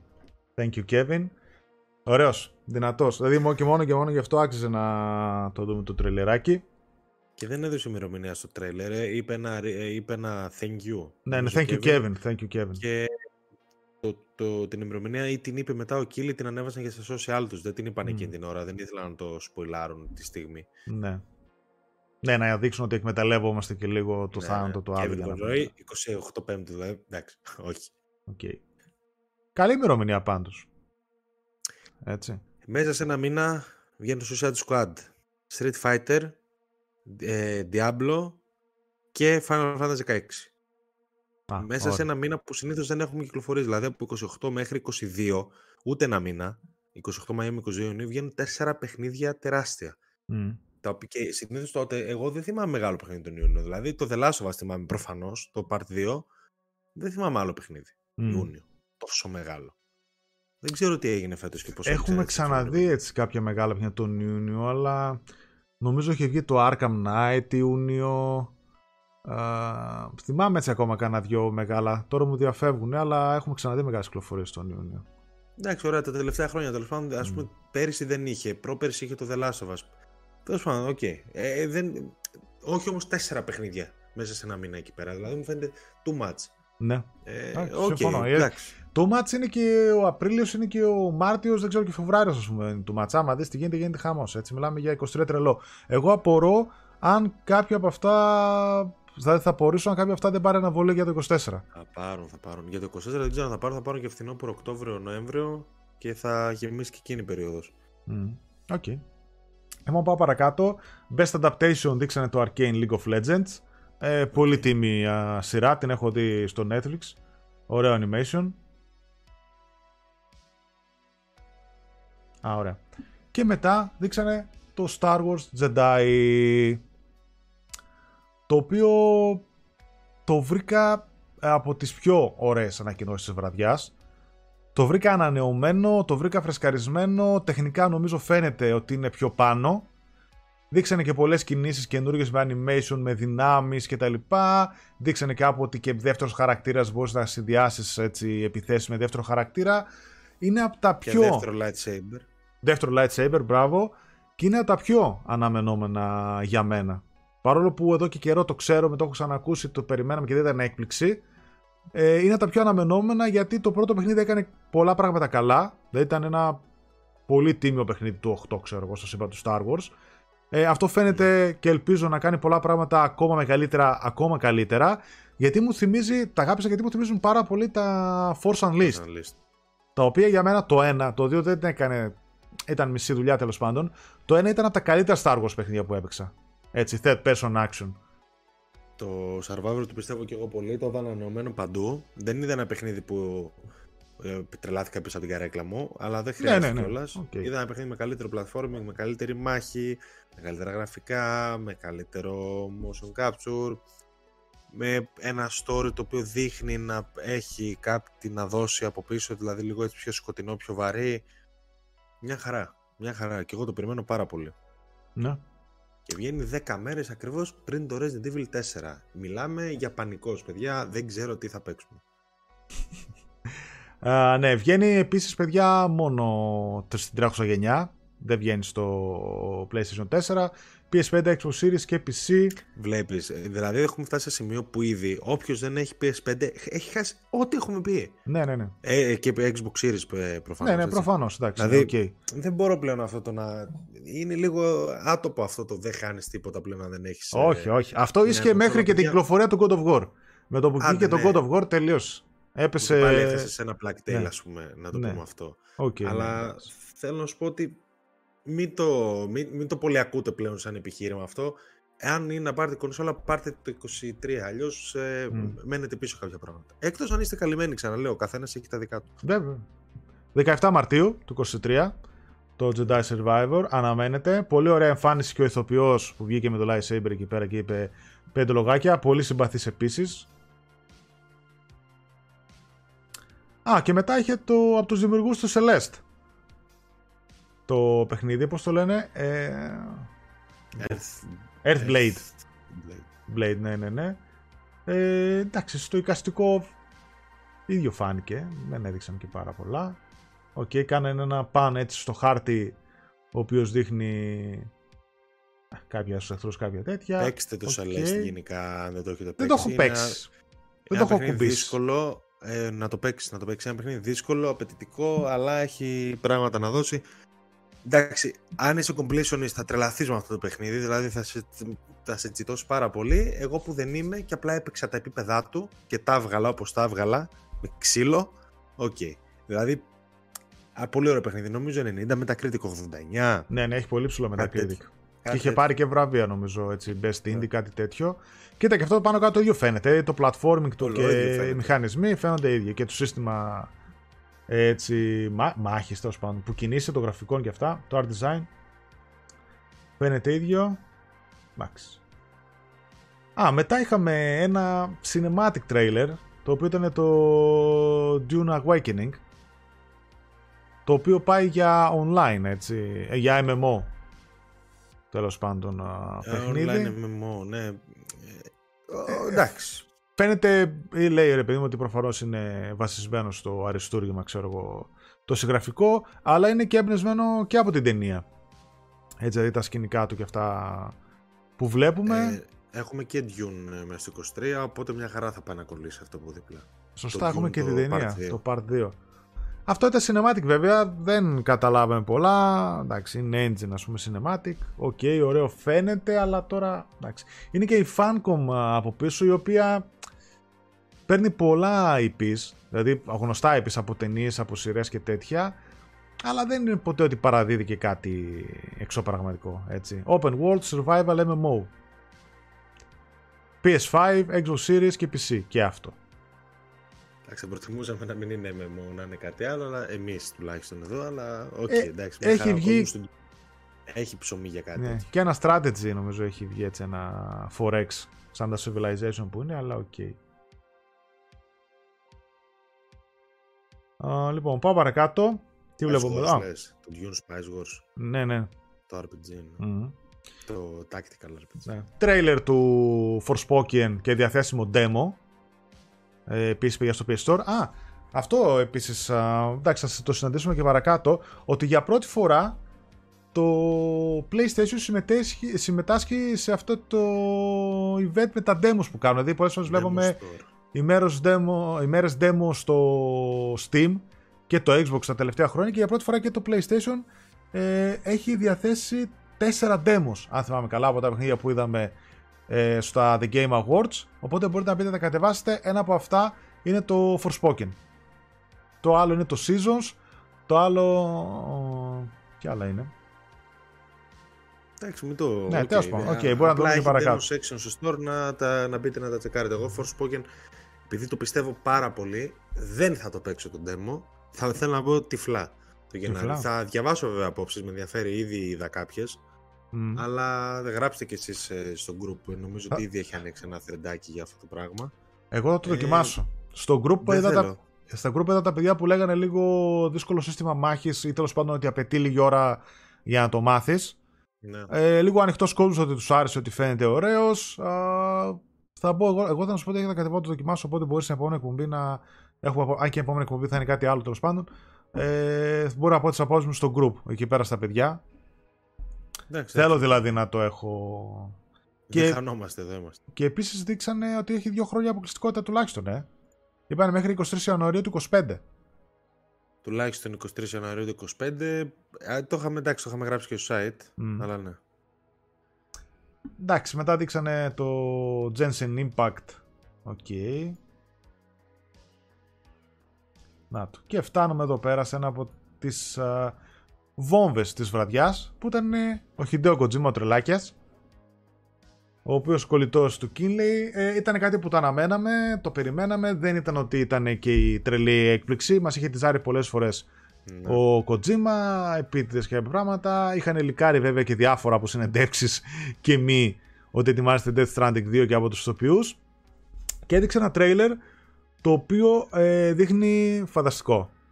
Είναι πολύ κοντά σε αυτό που παίζαμε ήδη από το PlayStation 4. Decima Engine από πίσω με την υποστήριξη της uh, Guerrilla αναπτυγμένα από την Kojima Productions. Ε, από ό,τι είδα έχει χρησιμοποιήσει και από την Unreal Engine 5 το, το MetaHuman της Epic, μάλλον συγγνώμη και την Unreal Engine 5, το MetaHuman της Epic που είναι για να σχεδιάζει ανθρώπινα πρόσωπα, οπότε και γι' αυτό φαίνονται τόσο ρεαλιστικά. Ε, πώς σου φάνηκε; Fucked up, τελείως. Ε, Όπως άπρεπε δηλαδή. Εντάξει, καταρχάς δεν μπορώ να καταλάβω ακριβώς πότε, παίρνει, πότε λαμβάνει χώρα. Στην αρχή λέγα, μας φάνηκε prequel, μετά μας φάνηκε sequel. Sequel είναι σίγουρα. Ε, ναι, γιατί Όσο έδειξε μπορούσε, τον Σαμ γερασμένος. α, γερασμένο. Αν Γερασμένο. και στο Death Stranding δεν παίρνω όρκο μου για τίποτα. Δηλαδή μπορεί απλά να κάτσε μισή ώρα στη βροχή, ξέρω εγώ. Και να γέρασε. Αλλά ναι, αλλά. Εντάξει, μου άρεσε πολύ. Μα, μακράν το πιο εντυπωσιακό πράγμα που είδαμε από όλα. Εντάξει, Kojima είναι, Decima είναι, Sony είναι, οκ. Ε, αυτό έλειπε. Αλλά φοβερό τρέλερ, πανέμορφο, σοκ τα γραφικά. Ε, μα, με έπεισε πάρα πολύ, τι να σου πω τώρα. Εντάξει, εγώ και σε ένα Death Stranding 2 τυφλά θα έμπαινα. Δεν δε, δεν θα ήθελα καν να δω τρέιλερ. Αλλά πολύ ωραίο τρέιλερ, πολύ ωραίο σκηνοθετημένο. Το cast, το motion capture, εντάξει, άλλη, άλλη παραγωγή, άλλο επίπεδο παραγωγής. Ναι, ναι. Full, full μέσα. Full μέσα να πούμε ότι το αναφέρω ως DS2, δεν είπα καθόλου Death Stranding. Μάλιστα λένε κάποιοι ότι ο τίτλος είναι in progress, δηλαδή παίζει να αλλάξει. Working title λέει. Το Working title μπορεί να μην είναι Death Stranding 2, να είναι Death Stranding κάτι, DS κάτι, Ναι. αν έχει σημασία αυτό. Αλλά φοβερό τρέλο για μένα. Έκλειψε την παράσταση. Αν δεν το ξέραμε κιόλας θα ήταν ακόμα καλύτερα. Ναι. Ε, Αν ήταν έκπληξη θα ήταν 100 φορές καλύτερα, το συζητώ, δεν θα το περίμενα καν. Εγώ καταρχάς δεν πήραν καν να δώσω sequel με την υποστήριξη της Sony. Ξεκινάμε από εκεί. Ε, μπορεί πάλι να γίνει βέβαια αυτό, να γίνει publish στο PC από την 505 και στις κονσόλες μόνο από τη Sony. Είναι μόνο στο PS5 παιδιά και αυτό. Ε, φοβερό cast ηθοποιών πάλι, motion capture, γραφικά ρε όλα. Εδώ πέρα βλέπουμε ας πούμε και τον α, Sam Bridges που είναι. Ε, βλέπουμε και αυτό το στοιχείο εντάξει, του, νε- όχι του νερού να το πω, αλλά είναι αυτό που λέγαμε έτσι με την Ocean, με τον Bridges που φαινόταν έτσι το σήμα σαν α, έτσι γέφυρα ανεβασμένη. Οκ, με εντυπωσιάζει πανεύκολα, γιατί αγάπησα πάρα πολύ το Death Stranding, όσο και αν περίεργο παιχνίδι ήταν. Είναι αυτό που είπα ότι είναι φανταστικό παιχνίδι, αλλά δύσκολο να το ξαναπέζει κάποιος. Ε, σε ένα sequel μπαίνεις πολύ πιο εύκολα πλέον. Ναι. Να δεις που μπορεί να έχει διορθώσει πραγματάκια, μπορεί να έχει φτιάξει, να έχει κάνει. Ανυπομονώ να δω τι έχουμε να ζήσουμε πάλι σε αυτό το παιχνίδι. Μιλάμε για παραγωγή φανταστική έτσι. Δηλαδή από έναν άνθρωπο ο οποίος το έβγαλε το 19 και μετά από τρία χρόνια σου λέει ξανά πάρε άλλο ένα. Και, μπε- Πρέπει- και, έστησε- και έστησε και στούντιο. Εντάξει, πήρε μηχανή γραφικών έτοιμη, ρε παιδί μου και τέτοια. Οκ. Αλλά Πρέπει να- efficiency πρέπει στο να- 100%.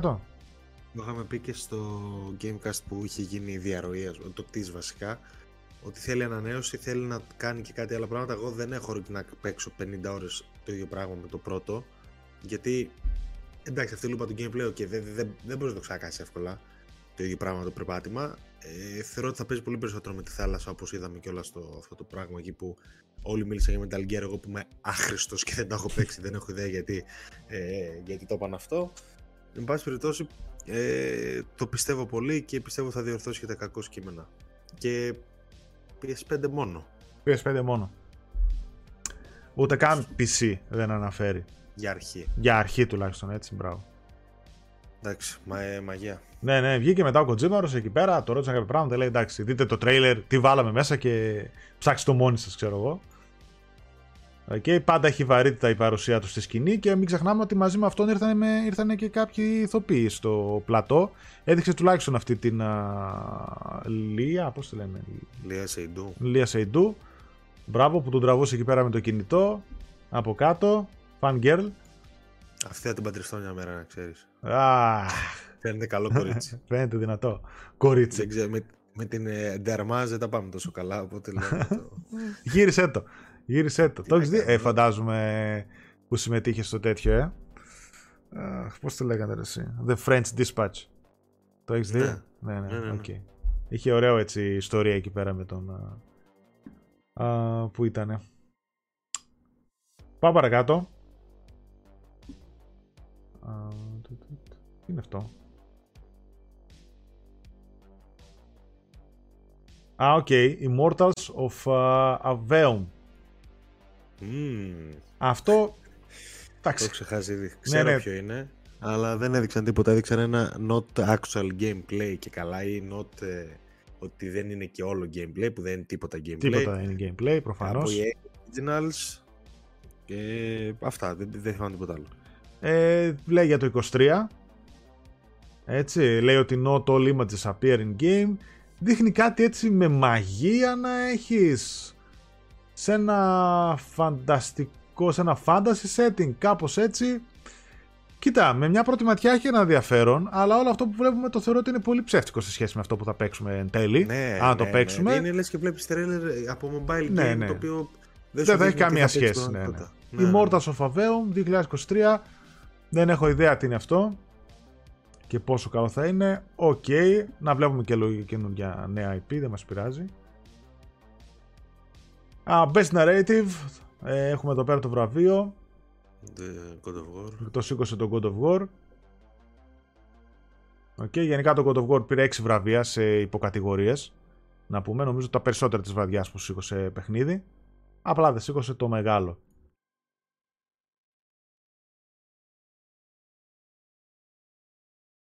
Α, ωραία, το Tekken. Εδώ πέρα δείχνει που εμένα με εντυπωσίασε. Ε, δεν, περί... Ναι, ε, δεν περίμενα μέχρι πριν και ο director του παιχνιδιού του Tizar και έλεγε save the date και τέτοια. Δεν περίμενα ότι θα δούμε τόσο σύντομα ξανά το Tekken 8. Εδώ πέρα το είδαμε σε, μια, σε ένα μείγμα cinematics και gameplay. Μου φάνηκε ωραίο. Το πρώτο trailer βέβαια λίγο, ήταν και αυτό λίγο ψεύτικο. Εν τέλει, εκεί κατά λίγο. Ότι ήταν λίγο πιο εντυπωσιακό αυτό το κομμάτι που δείχνανε που Demek ήταν ε, in engine. Στο τρέιλερ αυτό που είδαμε φαίνεται ξεκάθαρα το gameplay του. Λίγο πιο. Δεν θα το έλεγα, δεν θέλω να το πω downgrade. Λίγο πιο φυσιολογικά τα γραφικά του. Αλλά δείχνει πανέμορφο. Οκ, κλασικό μου θυμίζει το Tekken 7. Δεν ξέρω, έχεις κάτι να πεις; Έχω να πω ότι πήρα να κάτι περισσότερο με τόσο teasing. Δεν, δεν με κάλυψε απόλυτα. Χωρίς να με ενδιαφέρει βέβαια αρκετά το franchise ώστε να απογοητευτώ, αλλά περίμενα λίγο περισσότερο υλικό. Ναι. Αυτό, αυτό που είδαμε είναι ωραίο. Αλλά πήρα κάτι περισσότερο. Ναι. Είναι ωραίο. Εντάξει, σου λέω, εγώ είχα λίγο πλανευτεί από το πρώτο teaser που είχαν δείξει. Οκ, εδώ πέρα το, down, το gameplay του φαίνεται λίγο. Τέλος πάντων, Δεν θέλω να πω downgrade, ρε παιδί μου, αλλά οκ, πιο normal. Best Art Direction το σήκωσε το Elden Ring. Εντάξει, το δεχόμαστε. Θα το ήθελα δέχομαι, να δω το εντάξει. Horizon, αλλά το εντάξει. δεχόμαστε. Τα άλλα και για να Horizon χωρούσε νομίζω. Α, τι άλλα έχει μετά. Best VR AR Game. Το οποίο το σήκωσε το Moss Book 2. Best Community Support Final Fantasy 14. Οκ. Μετά έχει ένα παιχνίδι το οποίο το είχαμε ξαναδεί. Με το που το είδα κατευθείαν το αναγνώρισα. Ένα περίεργο παιχνίδι. Ε, είναι μόνο για PC. Και από ό,τι κατάλαβα έτσι παίζεται co-op. Με κάποια φανταστικά πλάσματα και τέτοια. Δεν μου είχε εντυπωσιάσει ούτε το που είχαμε πρωτοδεί, ούτε τώρα μου έκανε το κλικ. Ποιο είπε, sorry, δεν άκουσα το όνομα.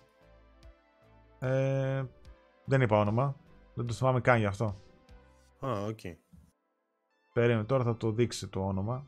Είναι από την... α, Από ποιο στούντιο είναι; Nightgale.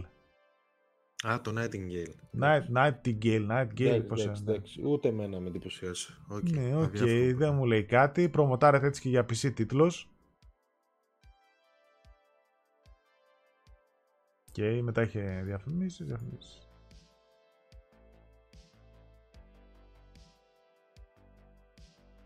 Μμμ.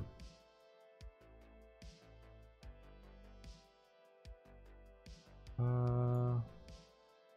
Περίμενε λίγο προσπερνάω για να φτάσω σε κανένα παιχνίδι.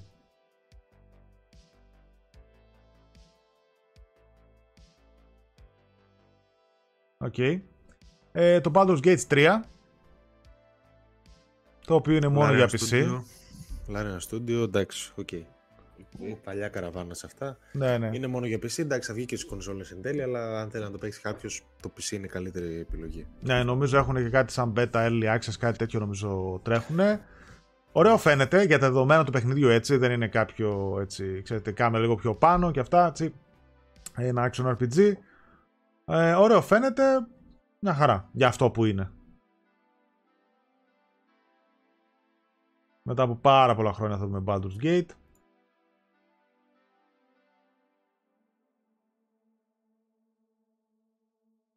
Τι είναι αυτό τώρα, ούτε καν τα θυμάμαι. Μερικά.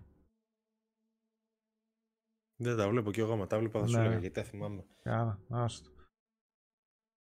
Ε, μετά είχαν αυτό το... Πώς το λένε, Fire Emblem Engage, οκ. Το προσπερνάω. Να πούμε ότι σχεδόν όλες οι ανακοινώσεις, εντάξει, okay, κάποιες μας έχουν ξεφύγει δεξιά αριστερά, είναι στο site. Δηλαδή θέλει να τις δει κάποιος ξεχωριστά. Ναι, ναι. Γιατί τώρα, okay, δεν μπορούμε να μένουμε πολύ στην καθεμία. Ναι, ναι. Ε, ναι, δεν θα φάμε 4 ώρες. Δεν θα φάμε γιατί αν φάμε 4 ώρες, τίποτα. Εγώ θα πέσω εδώ έτσι ψήμι και κοιμηθώ. Δεν είναι. Ε, το Diablo μετά, το οποίο έχει και previews αυτές τις μέρες και λένε τα καλύτερα. Δηλαδή αυτό, mm. ναι, είναι ένα πολύ αναμενόμενο παιχνίδι για το εξάμεινο. Είναι. Ιούνιο βέβαια, μια χαρά έτσι να ανοίξουν οι πύλες κολάσεως λίγο πριν το καλοκαίρι. Με εντυπωσιακή παρουσία στα The Game Awards. Δηλαδή και πριν είχε βγει και παίξανε ξέρω εγώ το κομμάτι εκεί πέρα, τραγούδισε με ορχήστρα από πίσω κτλ. Το τρέιλερ εντυπωσιακό. Δεν δείξανε κάτι από gameplay βέβαια. Ε, αλλά τα previews λένε τα καλύτερα. Οπότε Κοίταξε. πάνω κάτω ξέρουμε τι περιμένουμε να δούμε. Κλασική... Κλασικό CGI Blizzard. Εντυπωσιακό. Ο okay, ρίχνει πάντα το έκανε αυτό. Ο okay, ρίχνει αγώνια. Δεν έχει καμία σχέση με το παιχνίδι που θα παίξουν βέβαια προφανώς. Αν και λίγο πολύ ξέρεις πώς θα παίζει το Diablo 4 εδώ που τα λέμε. Πολύ ωραία η παρουσία ε... στην αρχή αυτό που λες με το όλο το μεγάλο και τη Χέλση. Χέλση. Αν προφέρεται έτσι η κοπέλα. Πολύ ωραία φωνή να τραγουδάει. Εντάξει. Ναι. Είναι μεγάλη κυκλοφορία, θα βγει καλό 6 Ιουνίου. Α δούμε και ένα gameplay σε κάποια φάση. Και τα gameplay υπάρχει. Μπόλικο αν θέλει κάποιος να δει. Ξεχωριστά στα διάφορα κανάλια τα ξένα. Εγώ που διάβασα κάποια reviews ε, είναι πάρα πολύ ενθαρρυντικά τα πράγματα. Μιλάνε για επιστροφή στον Diablo που ξέραμε, το σκοτεινό, ε, έτσι, το αιμοβόρικο, ε, το loot σύστημά του, η δράση του. Εγώ νομίζω ότι θα είναι παιχνιδάρα αυτό. Αν δεν κάνουν κάποια μεγάλη πατάτα όπως κάνανε στο Diablo 2 με το Marketplace ξέρω εγώ. 6 Ιουνίου του 23 Super duper, μια χαρά. Best Sports uh, Driving Game το Gran Turismo 7. Έτσι. καλό, okay, καλό σήκωμα. Δηλαδή και ένα άλλο ένα παιχνίδι της Sony ας πούμε, που το σήκωσε. Το Gran Turismo φυσικά είναι παιχνιδάρα. Ήταν ανάμεσα στα F1, F, FIFA, NBA και All All World. Οπότε νομίζω, εντάξει, άνετα το σήκωσε. Best Multiplayer Game πήρε το Splatoon 3. Κλεψούλα θα πω εγώ, εντάξει. Δηλαδή, εγώ περίμενα Modern Warfare 2 καρφωτό ρε παιδί μου, ξέρω εγώ. Εντάξει, ναι. οκ. Okay. Best Audio Design God of War Ragnarok. Δεν μπορώ να πω κάτι και το Horizon έχει φανταστικό audio design και το Gran Turismo 7 έχει audio design, γενικότερα οκ. Okay. Καλά, content creator ο Ludwig, οκ. Okay. Και φυσικά πιο αναμενόμενο παιχνίδι για τρίτη χρονιά. Νομίζω βγαίνει. The Legend of Zelda Tears of the Kingdom. Αν ναι, θυμάμαι καλά. Εντάξει, αναμενόμενο. Και μετά είχαμε άλλη μια παρουσία της Sony ε, με το Horizon uh, Burning Shores που είναι το DLC για το Horizon Forbidden West το οποίο έκπληξη έκπληξη είναι αποκλειστικό για το PS5. Από ό,τι διάβασα, βγήκαν μετά στα social δημιουργοί και είπαν ότι για να πραγματοποιήσουμε αυτό που θέλουμε το DLC τόσο αρτιστικά, ως προς τα γραφικά δηλαδή, ως προς και στο περιεχόμενο, ε, αναγκαστικά το πάμε μόνο PS5. Αυτό, που, αυτό που βλέπουμε ε, είναι εντυπωσιακότατο. 19 Απριλίου του 23, μια χαρά, ένα χρόνο ξέρω εγώ και κάτι μετά την κυκλοφορία του Forbidden West, μόνο στο PS5 είναι εντυπωσιακότατο το τρέιλερ και το θέμα είναι ότι ξέρουμε πλέον ότι αυτό που βλέπουμε είναι τα γραφικά του παιχνιδιού, ρε παιδί μου. Και έχω και μια απορία να δω ότι πλέον τώρα που είναι στο PS5, τι είναι αυτό, ρε παιδί μου, που του όθησε. Γιατί και το Forbidden West έτρεχε μια χαρά στο 4.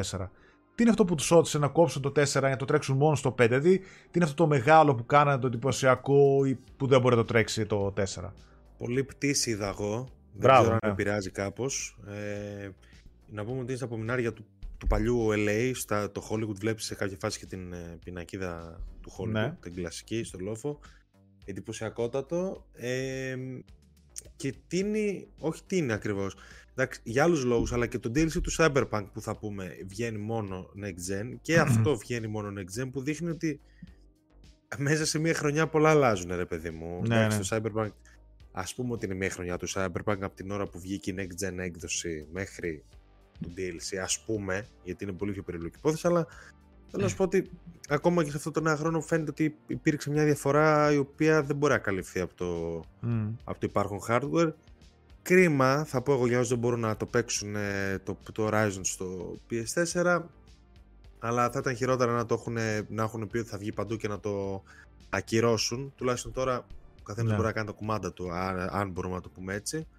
Με έπεισε πάρα πολύ. Το Next Gen, εμένα, το next gen Only εμένα κατευθείαν με πιάνει, current Gen Only, με πιάνει η ψυχούλα μου. Χαίρομαι. Ε, θα το δούμε. Και δείχνει ότι ξυπνάει και Όλα- ένα από εκείνα τα γιγάντια, έτσι. Τα Α, τεράστιο, ρομπότ. ναι, τεράστιο.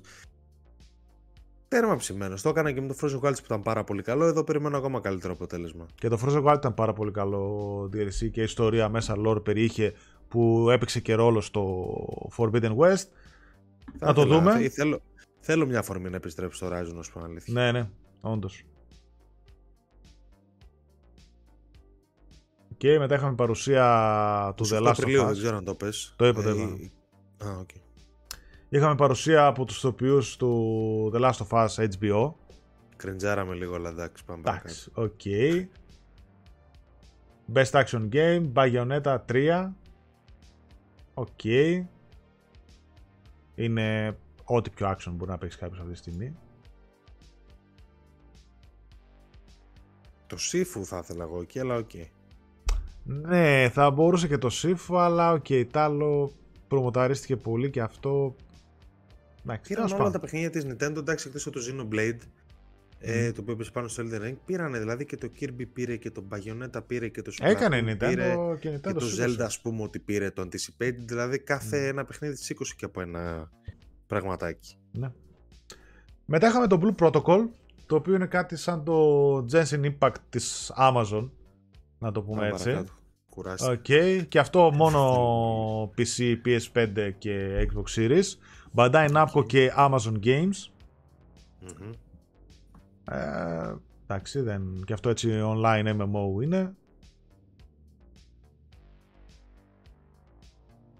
Α, μετά... Αχ, ποιο είναι αυτό;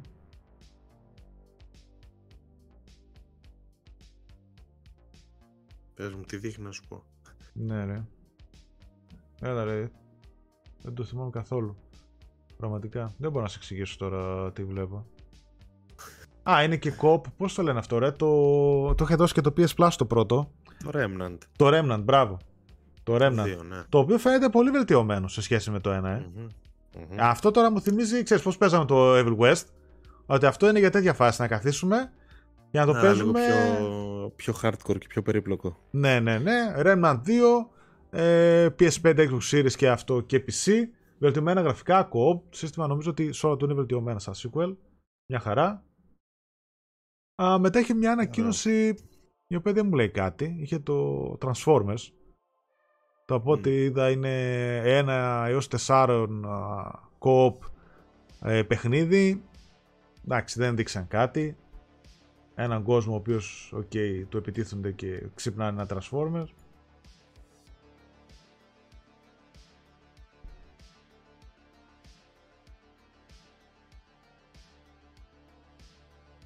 Ε, Company of Heroes 3 Μμ. για το Console PC. edition. Console Ναι. Edition. Οκ. Και ήταν έτσι και live action το, το trailer. Α, ναι. Μμμ. Και μετά, αν θυμάμαι καλά, αυτό πρέπει να είναι το Behemoth. Το οποίο ήταν... ε, Είναι το Behemoth. Δείχνει και αυτόν τον υπότεδο. ναι. Ναι, ναι. Το Behemoth Το είναι, Behemoth Run. το οποίο είναι VR.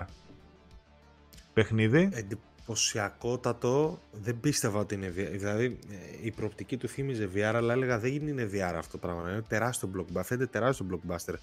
Πολύ πιο εντυπωσιακό από το Horizon. Τουλάχιστον με τα χτεσινά τρέιλερ. Μμ. Πολύ. Αν είναι αυτό που βλέπουμε βέβαια αν το είναι τελικό αυτό που βλέπουμε, αποτέλεσμα, ναι, έτσι. αν, αν είναι αυτό που βλέπουμε. Πολύ εντυπωσιακό. Behemoth VR για το MetaQuest. Οκ. Ε, τα προσπερνάω τώρα. Δείξανε Μάριο τρέιλερ ένα απόσπασμα. Ωραίο φάνηκε. Το είδες; Το είδες, φαντάζομαι. Το πρόσεξες; Ναι. Είχε μέσα και πολύ από τις μουσικούλες και τα ηχητικά εφέ των παιχνιδιών. Ναι, ναι, ναι. Εντάξει, ωραίο, ωραίο. Είπαμε και την άλλη φορά ότι μας ψήνει. Ναι, ναι. Οκ, τίμιο.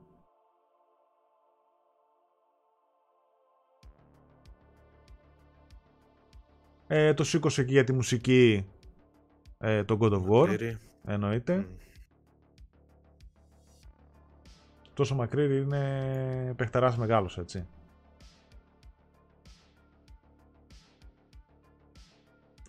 Ένα άλλο που με εντυπωσίασε και το οποίο το με είχε εντυπωσιάσει ακόμα από το πρώτο τρailer που το είχαμε ξαναδεί σε ένα άλλο event είναι το... Ακόμα θυμάμαι το πρώτο, στο PlayStation 3 είχε βγει. Το Warhammer, το Space Marine 2. Ναι. Το οποίο φαίνεται φοβερό action hack and slash και εντυπωσιακό τα γραφικά. Εντυπωσιακό τα γραφικά και τώρα που το ξαναβλέπω Συμφωνώ. ε, και λέει μάλιστα αλφα footage ας πούμε αλλά επειδή δείχνει, φαίνεται ότι είναι gameplay αυτό που δείχνει φαίνεται εξαιρετικό action παιχνίδι. Και το πρώτο το Space Marine στο PlayStation 3 ε, ήταν ένα τίμιο action παιχνίδι και πάλι επίσης είχε έτσι ωραία γραφικά. Αυτό φαίνεται εντυπωσιακό το. Για Ε, δεν Warhammer. έχω άποψη καθόλου. Αλλά όντως ωραίο φαίνεται, αλλά δεν έχω καθόλου άποψη. Από τη Focus και τη Saber πάλι PS5, Xbox Series και PC έτσι. Δηλαδή μέχρι τώρα άμα, έχεις, άμα μείνεις στο 4 έχεις παίξει δύο παιχνίδια. Και ένα στο τέλος ας πούμε. Ε, μετά αυτό εδώ πέρα είναι ένα καινούριο παιχνίδι το οποίο στην αρχή για κάτι πολύ αλλού πήγε το, το μυαλό μου. Είναι αυτό που φτιάχνεις ε, την πίστα εσύ και είναι το roguelike που την ξαναπαίζεις και την Ναι. ξαναπαίζεις. Δεν θυμάμαι πώς το λένε. Ναι, ο- ε, αυτό μπορεί να βγει και ενδιαφέρον, η αλήθεια. Δεν θα το έπαιζα εύκολα, αλλά ε, γιατί όχι θα πω. Ναι, οκ. Βέβαια ήταν cinematic ε, το όλο trailer. Δεν ξέρω αν δείχνει λίγο στο τέλος Είχε και λίγο που σαν να χτίζεις. gameplay. τα... Να τοποθετείς, ε, ξέρω εγώ, τοίχο, δεν θυμάμαι. Ναι. Meet Your Maker. 4 Απριλίου του 23. Steam, PS4, PS5, Xbox Series και Xbox One. Αυτό βγαίνει παντού. Οκ. Α, ναι, στο τέλος εδώ πέρα δείχνει λίγο gameplay, οκ. Ναι. Μ, Εντάξει, οκ.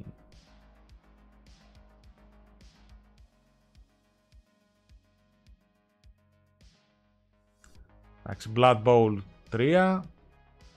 23 Φεβρουαρίου του 2023. Last και Current Gen. Το Next Gen Patch για το The Witcher 3. Και εννοείται ότι έρχονται και οι χαρακτήρες στο Fortnite. Και μετά για μένα είχε μία ψιλοαπογοήτευση να το πω της βραδιάς. Ήταν το καινούριο Crash. Α, ε, εδώ. φου, ω. Το οποίο... Δεν, δεν ξέρω, ρε γάμο, το αν κάποιος. Είχε διαρρεύσει λίγο. ναι. Ο Γιάννης π.χ. το έλεγε που τρελαίνεται, αλλά δεν ξέρω αν περίμενε κάποιος τέτοιο crash τώρα. Ναι. Δηλαδή, δεν ξέρω ποιοι θα πετάξουν σκούφια τους για αυτό το παιχνίδι. Εάν... Και δεν νομίζω αν και free to play. Ε, εμένα μου, μου, μου βρωμάει free to play. Δηλαδή, αν ήταν free to play αυτό το παιχνίδι, θα έλεγα Άντε, ωραία, βγάλω το να παίξει λίγο crash ο κόσμος, να πάμε μετά στο crash 5.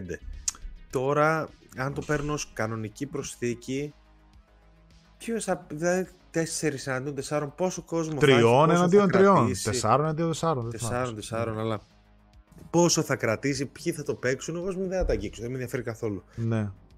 Κρίμα, εγώ περίμενα τύπου Crash Bass. Έτσι. Καταρχάς αυτό που βλέπουμε όλο το footage είναι από PS5. Έτσι, παιχνίδι της Activision. Ε, από εκεί και πέρα, για μένα απογοήτευση γιατί περίμενα κάτι σε στυλ Crash Bass.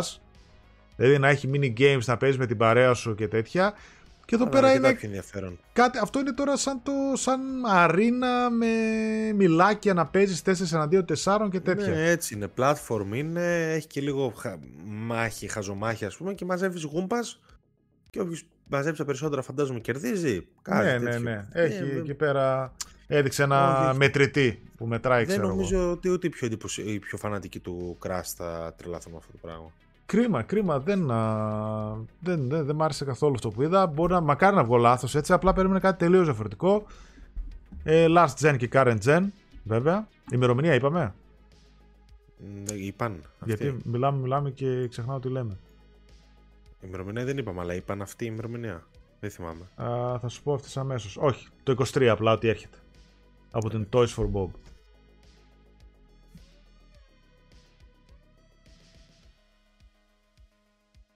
Οκ. Εδώ δώσανε για το accessibility το... στο God of War Ragnarok. Το βραβείο. Οκ. Innovation in accessibility. Εντάξει, όλα τα first party Sony πλέον έχουν ε, εξαιρετικό accessibility και έτσι πρέπει. Μμ. Μετά είχαν επίσης ένα παιχνίδι sequel, το οποίο το πρώτο δεν τα είχε πάει καλά. Το... Lords of the Fallen. Ναι, μπράβο. Το Lords of the Fallen, το οποίο το 2 μοιάζει και αυτό βελτιωμένο σε όλα του. Το Art Direction δείχνει φανταστικό, εντάξει, οκ, περνάει πολύ κοντά από Souls, από Dark Souls, έτσι. Ναι, ναι, ναι. Ε, πάρα πολύ κοντά, τα ακουμπάει δηλαδή κανονικά, αλλά φαίνεται ένα πολύ τίμιο παιχνίδι, βέβαια, ξέρεις, έχουμε δει πολλά τέτοια, δηλαδή και το Thymesia και χίλια δυο άλλα που βγήκαν τώρα τελευταία, όλα ψιλομοιάζουν μεταξύ τους, από gameplay μέχρι γραφικά, αλλά αυτό μοιάζει βελτιωμένο σε όλα, The Lords of the Fallen, Καλό το ότι είναι μόνο current gen γιατί το άλλο στο PS4 έτρεχε με 6 FPS, ξέρω εγώ, είχε τεράστια θέματα τεχνικά. Εδώ φαντάζομαι καλά και δείχνει και πολύ καλύτερο. Και πρέπει να είναι reboot, δεν πρέπει να είναι sequel. Για όποιον Ναι. και ενδιαφέρει. Δεν ξέρω και τι ιστορία έχει το πρώτο και τι lore. Ε, οκ, εντάξει. Ε, καλό τρέιλερ. Εμένα, εντάξει, εγώ σαν, σο- αν ήμουν Souls fan θα το γλυκοκοίταζα το συγκεκριμένο. Μμμ. Ε, και μετά πάμε σε κάτι πολύ ιδιαίτερο. Το οποίο και το είχαν αρχίσει. Όχι να λικάρει, είχαμε δει κάτι trademarks, κάτι έτσι να τη ζάρει και ένα site η 505 Games. Α, μιλάω για το Crime Boss. Το οποίο είναι μια πολύ ιδιαίτερη δημιουργία που δεν την περίμενα να τη δω το 23 και ειδικά από αυτούς ε, από τη 505.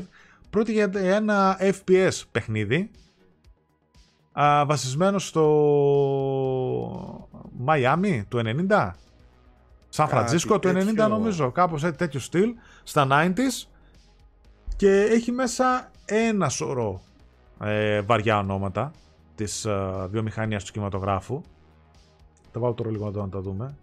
Έλα, Μάικλ Μάτσεν, Κιμ Μπέσεντζερ, Ντάνι Τρέχο, Ναι. Τσακ Νόρις είναι μέσα, ε, ο Ντάνι Γκλόβερ είναι μέσα, πολύ αιτήλα εκεί πέρα, δηλαδή δεν εντάξει αυτοί, α, ε, όπου έβλεπες ταινία το 80, δεν είναι ένας αυτούς θα ήταν μέσα. Ε, είναι Παίζουν αντίστοιχοι στην- καινούργοι, Rock City, μια φανταστική, Rock στη, στη Φλόριντα στα 90s. θα είναι Vanilla Ice μέσα για κάποιο λόγο. Ναι, ναι, Δεν ναι. ξέρω τι αυτός ο άνθρωπος, νομίζω ότι αυτός ο άνθρωπος πρέπει να έχει βγάλει δύο τραγούδια και σε κάποια φάση δεν ξέρω τι κάνει, τι, αν, τι, τι επαγγέλλεται πλέον, αν υπάρχει ακόμα. Είναι πολύ. είναι κολλητός με διάφορους γνωστούς, ξέρω εγώ. Οκ. Μάλλον κάπως έτσι λειτουργεί. Εν πάση περιπτώσει, εντάξει, πολύ Payday το παιχνίδι, full.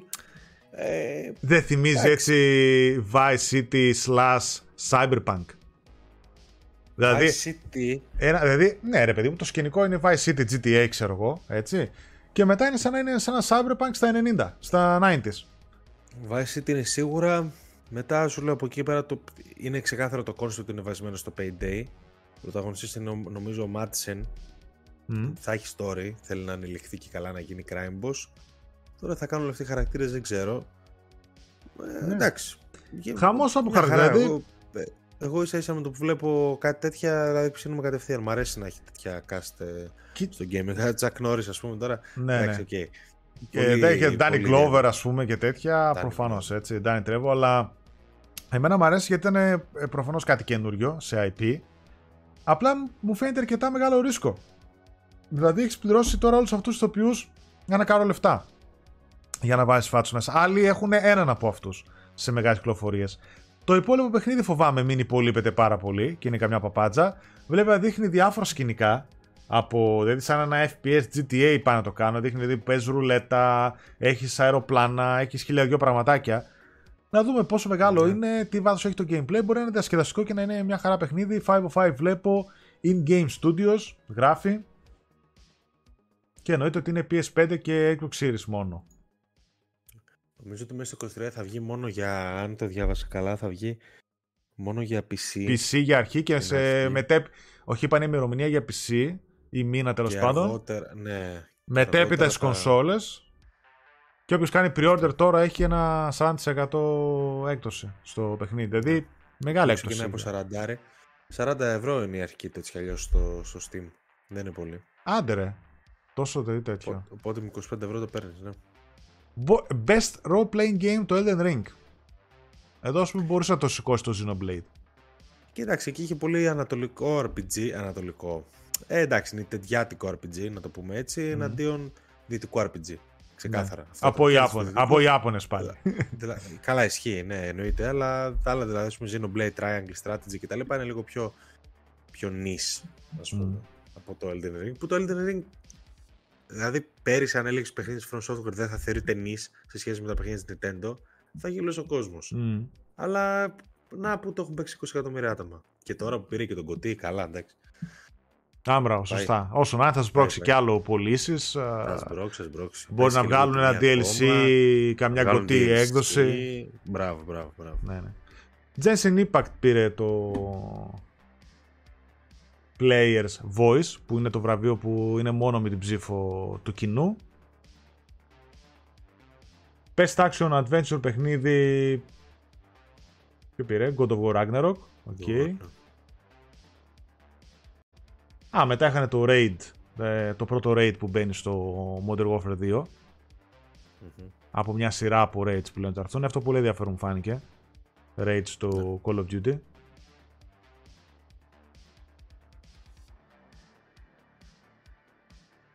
Περνάω λίγο τις διαφημίσεις.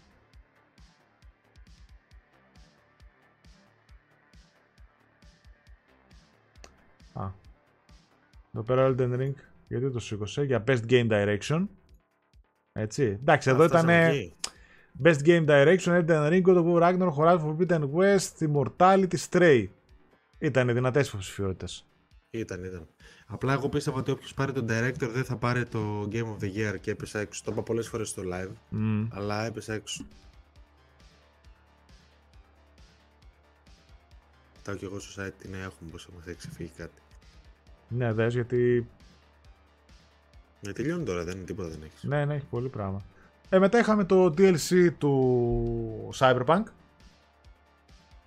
Το οποίο θα είναι επιπληρωμή, έτσι, το DLC. Το ξέραμε από την αρχή που είχε ανακοινωθεί το παιχνίδι. Και εδώ πέρα πάλι ένας ε, Hollywood Star. Ο...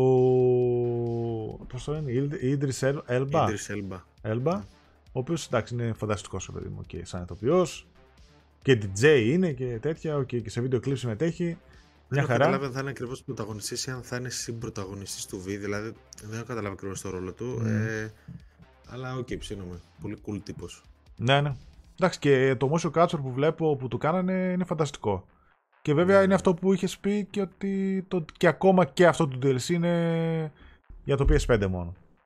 Μόνο για το PS5 και, μόνο, γκο- και θα βγει και μια γκωτή έκδοση για το Cyberpunk, το οποίο προφανώς θα είναι επίση μόνο Gen, αφού η γκωτή πρέπει να περιλαμβάνουμε στο DLC έτσι. Ναι, ναι. Για το 23 και αυτό, δεν είπαν έτσι η ημερομηνία.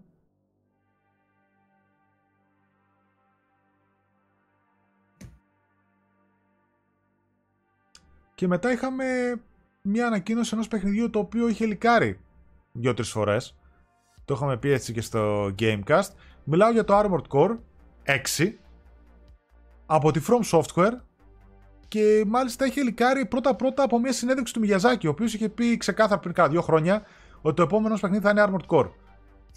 Στο μεσοδιάστημα είχαν βγει κάτι concept art κτλ. Και έπαιξε από τις, α, τις τελευταίες έτσι μεγάλες ανακοινώσεις στην, α, στο event το Armored Core 6 με ένα cinematic trailer το οποίο φαίνεται πολύ badass είναι η αλήθεια και εμένα με κέρδισε πάρα πολύ γιατί όσο δεν είμαι fan του fantasy που είναι ρε παιδί μου της From Software τα τελευταία παιχνίδια ε, όταν μου έχεις mechs μέσα και ρομποτάκια ας πούμε και τέτοια ε, τρελαίνομαι. Και θέλω, έχω μεγάλη απορία να δω πραγματικό gameplay του Armored Core γιατί είναι μια σειρά Armored Core 6 Fires of Rubicon γιατί είναι μια σειρά η οποία ήταν ε, αρκετά action. Δηλαδή το 5 ας πούμε πριν από 10 χρόνια βγήκε φαντάσου έτσι. Ε, και γινόταν κανονικά μάχες με άλλα ρομπότ, πυροβολούσες, ε, έκανες strife και τέτοια με το χειρισμό σου. Πολύ πιο action από τη συνηθισμένη τίτλη τελευταία της From. Και μετά από πολλά χρόνια θα δούμε κάτι διαφορετικό σε σχέση με τα shows που μας έχει συνηθίσει. Να δούμε αρχικά πόσο διαφορετικό θα είναι αν θα το προσαρμόσω αυτό το στυλ ε, ή τουλάχιστον να το πλησιάσουν και δεύτερον εάν πλέον αρκεί το όνομα της From Software για να πουλήσει ένα παιχνίδι της καλά. Δηλαδή Εάν αρκεί να είναι εκτός φόρμουλας Dark Souls, Elden Ring, Demon Souls και τα σχετικά, Μμ. αν υποθέσουμε ότι θα είναι εκτός αυτής της φόρμουλας, και αν πλέον το From Software πάνω στο κουτί είναι σαν το Rockstar πάνω στο κουτί, που σημαίνει ότι αυτό το παιχνίδι, εντάξει, λέω θα πουλήσει 50 εκατομμύρια, προς Θεού άλλο εννοώ, ότι θα πουλήσει και το Armored Core 10 εκατομμύρια, ας πούμε, επειδή απλά είναι της From Soft και δεν είναι το Dark Souls 4, το οποίο ξέρεις ότι δεδομένα θα πουλήσει 10, 15, 20 εκατομμύρια. Ε, αυτό. Εδώ θα αποδειχθούν πολλά. Εντάξει, ωραίο το CGI trailer. Αν δεν το ξέραμε θα ήταν και καλύτερο. Ναι. Και αυτό εννοείται. Εμένα Αλλά οκ. αυτό που με προβληματίζει ότι είναι από τους τελευταίους cross-gen τίτλους. Οκ, προφανώς ήταν σε δημιουργία για να βγαίνει τώρα μέσα στο 23 και αυτό κάποια χρόνια στην α, From Software. Απλά δεν ξέρω, ξέρεις, πόσο πίσω θα κρατηθεί από άποψη gameplay και Η From γραφικών. κλασικά, ρε γαμώ. Η From κλασικά δεν θέλει να κάνει. τι- Ελπίζω να το κάνει το βήμα, αλλά δεν νομίζω το κάνει ακόμα. Θα το κάνει πιο μετά. Εντάξει, Λίγο δεν να περιμένω αλλάξει και την στα biomηχανία εκεί γραφικά, πέρα. στα γραφικά κανένα τρελό άλμα, οκ. Αλλά παρόλα αυτά έχω μεγάλη περιέργεια να παίξω έτσι με mechs ε, ένα καλό παιχνίδι AAA. OK. Ναι. Λοιπόν. Για να προχωρήσω. Οκ, το Wild uh, Hearts δείξανε από το τύπου Monster Hunter uh, διαφήμιση, τα EA Originals και Koei Temco. Ε, και μετά είχαν πάλι τρέιλερ του Final Fantasy XVI. Το οποίο δείχνει για άλλη μια φορά εντυπωσιακό. Και η Luminous Engine, α, Luminous Engine νομίζω ότι λένε. Ε, νομίζω ότι το περιμένει πολλοί κόσμος. Ότι θα είναι τις μεγάλες κυκλοφορίες του καλοκαιριού. Και αυτό είχε λικάρει βέβαια. Α, μάθαμε ημερομηνία για Ιούνιο. 22. 22 Ιουνίου το 2023. Πολύ, πολύ ενδιαφέρον. Ναι. Πολύ ενδιαφέρον τρέιλερ. Και αυτό. Δηλαδή δείχνει φανταστικό. Δηλαδή που εμένα δεν μου αρέσει το fantasy περιβάλλον, αυτό με τραβάει ρε παιδί μου να το παίξω. Δηλαδή φαίνεται ότι και το Forspoken είναι μεγαλύτερο σε κλίμακα και καλύτερο και το σύστημα μάχης χιλιαδιό, οι δράκοι, οι δυνάμεις. Είναι ρε παιδί μου πολύ έτσι medieval Final Fantasy. Με τραβάει παρόλο που δεν είναι my cup of tea που λέμε στο χωριό μου. Ωραίο. Έβγαλε Ε, και μια ωραία έκπτωση από τη είδα, αλλά είναι καμιά 100 ευρώ, 110. Με ένα στυλ που έχει μια μεγάλη θήκη μέσα, χάρτη, τέτοια και αυτά. επειδή πας στον κωτή, ε, είναι δύο παιχνιδάκια τα οποία δεν έχουν αναφερθεί τόση ώρα που έχει πάρει. Που Ναι, εγώ ναι. θα ήθελα να αναφέρω. Να τα πω τώρα. Ναι, ναι, πες τα. Το ένα είναι το Hellboy Web of the Weird. Ναι, μπράβο. Ε, που είναι ένα παιχνίδι έτσι Hellboy με το ύφος των comics τελείως cel shaded. Μ' αρέσει πάρα πολύ αυτό που βλέπω. Είναι roguelite βέβαια, θα δούμε αν και Αυτό πότε θα το παίξω. το κάπου στην αρχή πρέπει να ήταν, στο pre-show. Στην αρχή αρχή να Κάπου πίσω. το έχασα τέλος πάντων. Και το Αλλά- άλλο που έχασες, το οποίο δεν θυμάμαι που είναι, είναι το Banishers Ghosts of New Eden, το οποίο είναι action RPG από την Don't Nod, του Life is Strange. Α, μάλιστα. Αυτό δεν θυμάμαι που, που το έδειξε. Τώρα δεν μπορώ να το βρω έτσι, Ε, πως έχω σετάρει λίγο το... Ναι, όχι, όχι. Ναι, καλά, δεν πειράζει. Ξέρω, οκ. Μμμ. Ε, ένα σύντομο τρέιλερ είναι, είναι action RPG, είναι πολύ πιο όμορφο από τα συνηθισμένα παιχνίδια της Don't Nod. Μμμ. Δηλαδή το έχει πάει αλλού, είναι, είναι next gen, current gen μόνο. Ε, δεν έχει PS4 μέσα. Είναι βήμα. Είναι άλμα, θα πω εγώ, όχι βήμα. Απλά θα πω ότι είναι άλμα. Τουλάχιστον οπτικά. ε, το για την θυμάμαι και Dotnod. εγώ ότι μου έκανε εντύπωση αυτό το συγκεκριμένο. Ε, Και έχει πολύ gameplay. Δηλαδή στην αρχή νομίζω ότι ήταν τίποτα Vampire 2, τίποτα τέτοιο, αλλά εν τέλει όχι, είναι κάτι εντελώς καινούριο. Ψήθηκα και Ναι. επιτέλους αφήνει λίγο πίσω τη συγκεντρότητα να κάνει και τίποτα άλλο να αφήσει λίγο αυτό το. Αν και το Life is Strange πλέον το έχει αναλάβει Deck 9 έτσι κι αλλιώς. Ναι, ναι. Ε, εν πάση περιπτώσει, ε, αυτά είναι τα δύο. Τώρα κάτι άλλο από το show δεν είναι. Δηλαδή τις, αυτά που έχουμε γράψει στο site τα έχουμε αναφέρει όλα. Ωραία. Και μετά από το medley που κάνανε με τα Game of the Year το soundtrack, Πολύ ωραίο medley. πολύ ωραίο medley, περάσαμε... Ο φλαουτίστας εκεί πέρα έδινε πόνο, έτσι. Τρελάθηκε. Πορωμένος. Ήρθε η στιγμή μου. Α, ναι. Είχαμε τα... το βραβείο του παιχνιδιού της χρονιάς, όπου το σήκωσε το Elden Ring και είχαμε και ένα παρατράγωδο. Έτσι. Δηλαδή Μαγεία. είχαμε There is an impostor among us. Μαζί- Μαγεία, ρε. μαζί με τους τέτοιους, με το Μεγιαζάκι και λοιπούς, και ανέβηκε ένας πιτσιρικάς. Από πίσω ο οποίος ανεβαίνει, ανεβαίνει τα σκαλιά Έτσι, και κάνει και πατ πατ στον ένα του developer. Έτσι, πατ, πατ, τι κάναμε, ξέρω εγώ, αδερφέ. Έλα, έλα το Αδερφέ. έχω εδώ. Ποιος εσύ ρε; και, είναι, και είναι σε φάση που όλοι οι developers λένε ποιος είναι αυτός, αλλά φοβάμαι να ρωτήσω. Ναι, ναι, At ναι, this ναι, point ναι. I'm too afraid to ask, γιατί Άτσα, το- πες να έπρεπε να τον ξέρω αυτόν, οπότε δεν... άστα, άστα, μην πω μαλακία και, και δεν λέει τίποτα. Το δείχνει τώρα κάτι από πίσω, ξέρω εγώ, μιλάνε οι άλλοι και πάει μετά. Αυτός στο τέλος παίρνει το λόγο και τι λέει, τα αφιερώνω αυτό το βραβείο στον ε, Στον Bill Ορθόδοξο Ραβίνο Bill Gates, ό,τι να είναι, Bill- ξέρω εγώ εκεί πέρα. Bill Clinton, όχι. Bill Clinton, ναι, ναι. Μαγεία δεν υπάρχει. Μα. Ψαχνόμασταν να δούμε τι είναι αυτό τώρα; Και έκανε ο το Jeff που λέει ε, αυτός μας χάλασε τη στιγμή της απονομής λέει έχει συλληφθεί. ναι, ναι, ναι, ναι. ναι. Πήρανε μέσα τον Παγλαρόσα. ε, μα, είναι, φοβερό, είναι φοβερό γιατί είναι φοβερή άνεση την οποία ράζει στη σκηνή με τους υπόλοιπους ναι, ναι, ναι, και ναι. πριν φύγουν σε φάση, πώς δεν, πήγα, να πάρει- να- δεν πήγα να πάρει και το βραβείο ξέρω εγώ. Φέρ το εδώ, το πάρω εγώ. Αλλά το δείχνει τώρα πλάνο το Μιγιαζάκι, ξέρω εγώ. Και από πίσω είναι αυτός, ξέρω εγώ, κανονικά υπάρχει το πρώτο πλάνο Κάθε- μου, ρε, έτσι. δεν, δεν έχει αναρωθεί κανένας ποιος είναι αυτός ο τύπος και τι έκανε Μα στο φο- Elden Ring. φοβάσαι να ρωτήσεις, γιατί τώρα ήταν και ο Φάρες δίπλα. Σου λέει δικό τους είναι, τι να ρωτήσω, ξέρω εγώ. Οι Ναι, τι να άλλοι ρωτήσω αυτό. σου λέει ποιος είναι, κανένα παραγωγής μας κουβαλάει ε, το βραβείο. Ε, τον τρελό. Τέλος πάντων, εντάξει, φοβερό, πολύ αστείο. Βγήκαν ωραία memes με τον Clinton. Εντάξει, κοίτα, δεν την γλιτώνεις. Σε όλες τι διοργανώσεις έχουν γίνει τέτοια. Τι Champions League, τι ε, Ναι, Eurovision, τι εντάξει. το ένα το άλλο, ξέρω εγώ. Όλα Αλλά και Oscar, στα Game Awards, Oscars τέτοια. φίλε. Ναι. Εντάξει, το Elden Ring τώρα για να πούμε για το βραβείο δύο πράγματα. Δίκαιη, δίκαιη νίκη. Δίκαιη θα ήταν να το πάρει και το Ragnarok. Όποιο και να το πάρει τώρα, τέτοια ώρα τέτοια λόγια. Παιχνιδάρες. Το πήρε το Elden, το πήρε ο Μιγιαζάκη να πάρει να έχει αυτός ένας σκηνοθεσίας. Βλέπω, βλέπω τη σκηνή τώρα που πάει κάποιος από τους πίσω και λέει το Φάρε ότι ξέρεις. Δε, δεν είναι δικό μα αυτό που λέει τα τρελά του. και μπαίνει ασ- ασφάλεια μέσα, ρε, του συνοδεύει και βγαίνει ο, ο τέτοιος και κοιτάει τους λίγο σου λέει τι έγινε τώρα εδώ πέρα. Ο κολλητός. Ο Κίνλεϊ. Τέλος πάντων. Τέλειο, τέλειο. φο- Φοβερή στιγμή. Ε, κοίτα, αυτό που έλεγες για τα... για το βραβείο, για το Game of the Year, ε, για μένα ξεκάθαρα όποιος και αν το έπαιρνε θα ήταν δίκαιο. Και τα δύο ήταν μεγάλα παιχνίδια, μη λέμε χαζά. Εγώ ήμουνα υπέρ του God of War ξεκάθαρα γιατί απλά δεν έχω παίξει το Elden Ring.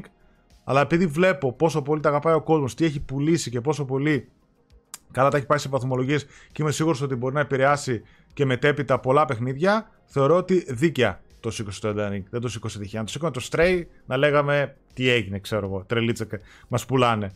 Όποιον και να το σήκωνε και τον God of War να το σήκωνε, πάλι το θεωρούσα δίκαιο γιατί ήταν πολύ μεγάλο πράγμα αυτό που έκανε να κάνει Ναι, είναι περίπτωση God το of War και sequel Red Dead κοντά. 2, όπως λέγαμε. Μπράβο, μπράβο, μπράβο. Είναι περίπτωση αυτό. God of War Στο βάρο 2018 επιστέλει, με Red Dead Redemption 2. Και εκεί να το έπαιρνε το Red Και- Dead Redemption 2 και να το σήκω το God of War θα έλεγες. Δεν, δεν, δεν μπορώ να πω κάτι. Είναι έπος το ένα, έπος το Ναι. για το άλλο. Και εδώ είναι το ίδιο. Εγώ εκεί που θέλω να σταθώ είναι ότι ε, στο πόσο τυχεροί είμαστε που βγαίνουν τέτοια παιχνίδια που κονταροχτυπιούνται τόσο πολύ και τόσο κοντά για το πόσο επικά είναι. Είναι μεγάλη υπόθεση, ας πούμε, το να έχεις. Άμα έβγαινε οποιαδήποτε άλλη Ναι. χρονιά, ας πούμε, παλιότερα θυμάσαι κάποιες χρονιές, ε, πραγματικά δεν ήξερες ποιος το πάρει γιατί ήταν όλα εντάξει, είναι καλά παιχνίδια απλά. Τώρα είχαμε φαβορή από το Φεβρουάριο. Μάρτιο όποτε βγήκε, ας πούμε, το Elden Ring. Εάν θα ήθελα κάτι είναι να β- αποτάξουν λίγο από την εξάδα την τελική τη λογική του ότι πρέπει να είναι και δημοφιλές. Γιατί ας πούμε, παράδειγμα, το Disco Elysium όταν βγήκε ή τώρα τον όρκο που παίζω, Μμ. Κάνουν κάτι τελείως διαφορετικό. Δεν έχω βέβαια καθαρή άποψη ακόμα για τον όρκο. Είναι η γραφή τους, είναι, η σκηνο- είναι πολλά πράγματα. Α πούμε το Stray εκεί μέσα, Ναι. το Horizon και δεν μπορείς να το πετάξεις απ' έξω. Εγώ ακόμα και το Plague Tale θα το πετούσα απ' έξω. Να σου πω Εγώ αλήθεια. Μου σ- άρεσε και έβαλα 8,5. Εγώ θα το Ε, πετούσα γιατί μέχρι εκεί έχουμε στο 12ο κεφάλαιο. Οκ. Θέλω να σου πω ότι. Δε, εντάξει, ωραία, βάζει τα πιο δημοφιλή και το καταλαβαίνω και να τραβήξουν, αλλά έχουν βγει παιχνίδια κατά καιρούς όπως το Disco Elysium που είπα και τα λοιπά. Τα Μμ. οποία για μένα τόφια δεκάρια. Δηλαδή και τον όρκο που παίζω τώρα αυτή τη στιγμή μου φαίνεται ότι παίζω ένα αριστούργημα. Θα δούμε πώς θα εξελιχθεί, έτσι. Βγήκαν και άλλα indies φέτος πάρα πολύ ωραία και το New Guy και το Immortality και τα σχετικά. Δηλαδή, δεν χρειάζεται όλα να είναι προσβάσιμα παντού και τα. Το καταλαβαίνω, το καταλαβα... ή τουλάχιστον αύξηση, ξέρω εγώ, βάλε άλλους δύο υποψήφιους, κάτω οχτάδα, ξέρω κάτι τέτοιο, να ακούγονται και αυτά τα παιχνίδια. Μμ. Ε, γνώμη Ναι. δική μου τώρα αυτή. Δηλαδή το Plague Tale είναι ένα πολύ ωραίο παιχνίδι για μένα. Action Adventure Third Person που είναι χειρότερο από το Horizon, το οποίο είναι χειρότερο από το God of War.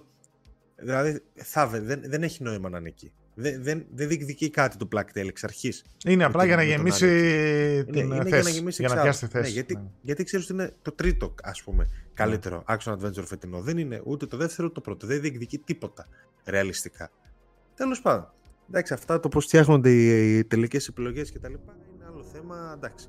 Και το Oscar είχαν το ίδιο θέμα και έκαναν την πεντάδα δεκάδα πλέον της καλύτερης ταινίας. Δηλαδή, OK. Okay. Ε, εντάξει. Ναι. Σχόλιο δικό μου αυτό. Εν πάση περιπτώσει. Elden Ring, θα συμφωνήσω. σπίτι. Θα συμφωνήσω. Άμε. Μια χαρά το σήκωσε ο Μιγιαζάκη. Είναι το δεύτερο GOTY που παίρνει ένα στούντιο. Όποιος και αν το έπαιρνε, είτε η Santa Monica είτε η From Software, θα ήταν το δεύτερο GOTY που σηκώνανε στα The Game Awards. Έτσι, να το πούμε αυτό. Ε, από εκεί και πέρα, νομίζω ότι δεν ξεχάσαμε κάτι. Τα είπαμε. Έχουμε κάποιο άλλο νέο εκτός The Game Awards που θες να σχολιάσουμε; Ελάχιστα να πούμε ότι το season στο Letter to the Future κυκλοφορεί 29 Γενάρη, που μου αρέσει εμένα το εικαστικό του πολύ και έχει και demo. Τώρα τα άλλα που έχουμε ρεσί από όλη τη βδομάδα είναι το Uncharted και το Metal Gear. Ναι. Τα δίθεν Uncharted και Metal Gear. Ναι. Δεν ξέρω τι σχολεία Όχι, μωρέ, όχι. Δύο, γιατί νομίζω ότι τα έχουμε ξανασχολιάσει κιόλας. Τα έχουμε σχολιάσει δηλαδή, πολλές φορές. Ναι, ναι. Είναι καθαρά σε επίπεδο φημών, δεν έχει κάποιο νόημα. Δεν έχει κάποιο νόημα. Με ένα κάτι που ίσως να αξίζει να πούμε για να το γνωρίσουν τα παιδιά είναι ότι από τα ελάχιστα παιχνίδια που είχαν μείνει που είχαν πρόβλημα μέσω backwards compatibility, ε, διορθώθηκαν κάποια, πλέον διορθώθηκαν κι άλλα. Ήταν τρία Assassin's Creed που δεν παίζανε στο PS5 μέσω backwards compatibility ή παίζανε προβλήματα. Έχουν διορθωθεί παιδιά πλέον και τα Assassin's Creed Chronicles India και Assassin's Creed Chronicles Russia, τα οποία είναι διαθέσιμα στο PS Plus Extra, οπότε μπορείτε να παίξετε και στο PS5 σας. Μένει το Syndicate τώρα. Μένει μόνο το Syndicate. αυτό έτσι θα μπορούσαμε να πούμε.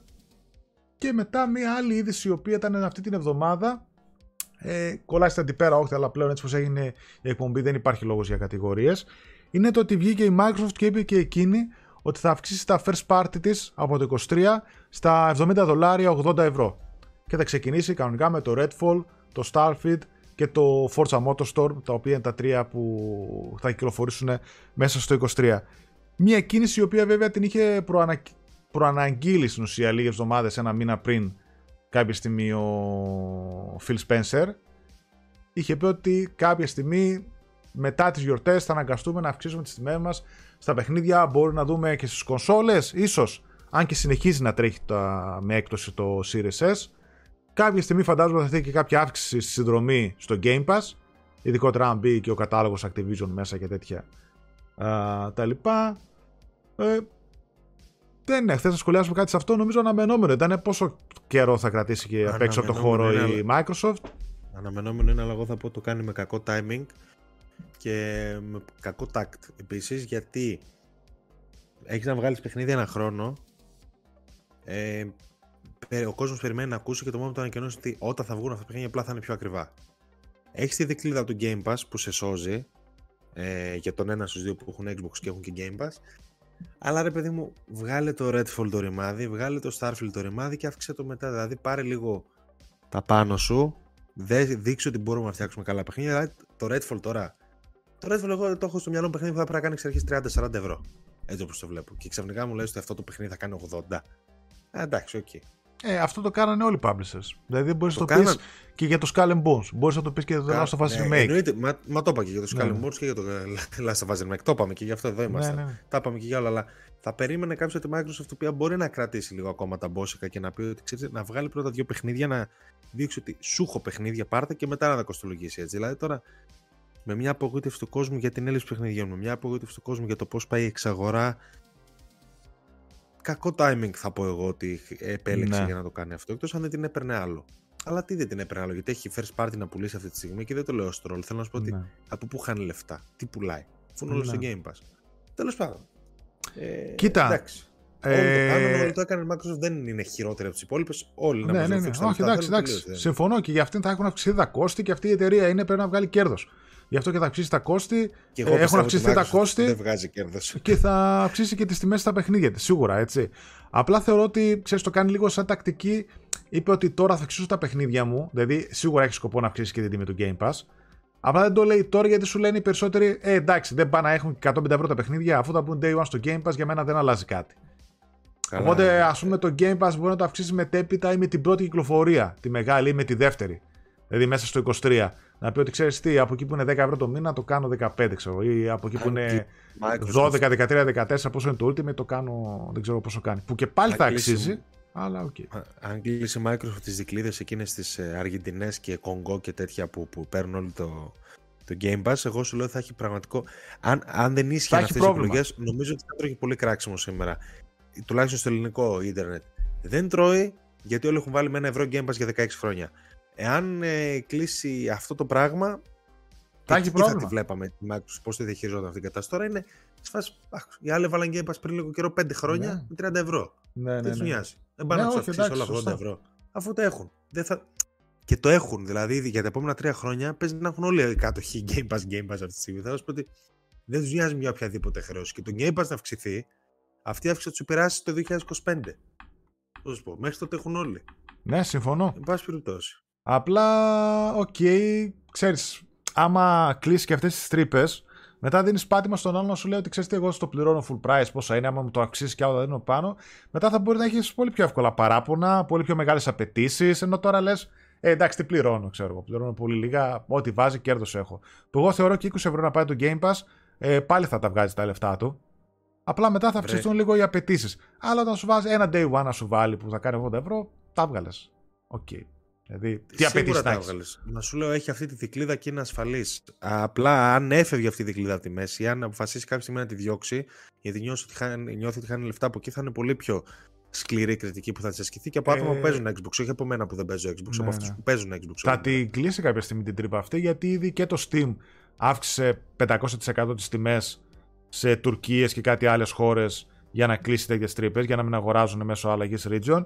Θεωρώ πως και το Xbox κάποια στιγμή αργά ή γρήγορα όταν αρχίσει να βγάζει τα παιχνίδια του και θα θέλει να πάρει πίσω τα λεφτά ή τα δις που έδωσε στην Activision, θα σας πει παιδιά καλό το πανηγύρι, αλλά πρέπει να κλείσουμε να δίνετε κανονικά και να σας δίνω εγώ τα παιχνίδια μου τα οποία αξίζουν, με κοστίζουν και πάει τα λεφτά σας τα βγάζετε. Δηλαδή δεν θα έχει άδικο και η Microsoft.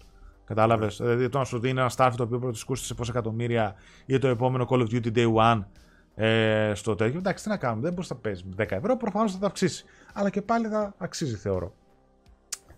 Anyway, αυτά. Ε, έχουμε μία ώρα και 35 λεπτά. Εντάξει, κλείσει. έχουμε την... Είναι και η εξαγορά η οποία μπορεί να αναφερθεί. Ε, δεν ξέρω, Αλλά- έχω βαρεθεί λίγο το σχολιάσμα σου πω γι' αυτό. Και εγώ, Εντάξει, και εγώ βαρέθηκα. έγινε μια κίνηση για να το πούμε στα παιδιά ότι η FTC ε, θέλει να κάνει μια κίνηση να Μήνυση είναι πράγματι. μήνυση στην ουσία να πάνε στα δικαστήρια με την Microsoft για την εξαγορά. Θεωρεί ότι είχε δώσει ε, δικλείδες ασφαλείας για τα παιχνίδια της Bethesda αλλά τελικά τα έκανε exclusive οπότε σου λέει και τώρα θα κάνεις τα ίδια δεν σε έχουμε εμπιστοσύνη.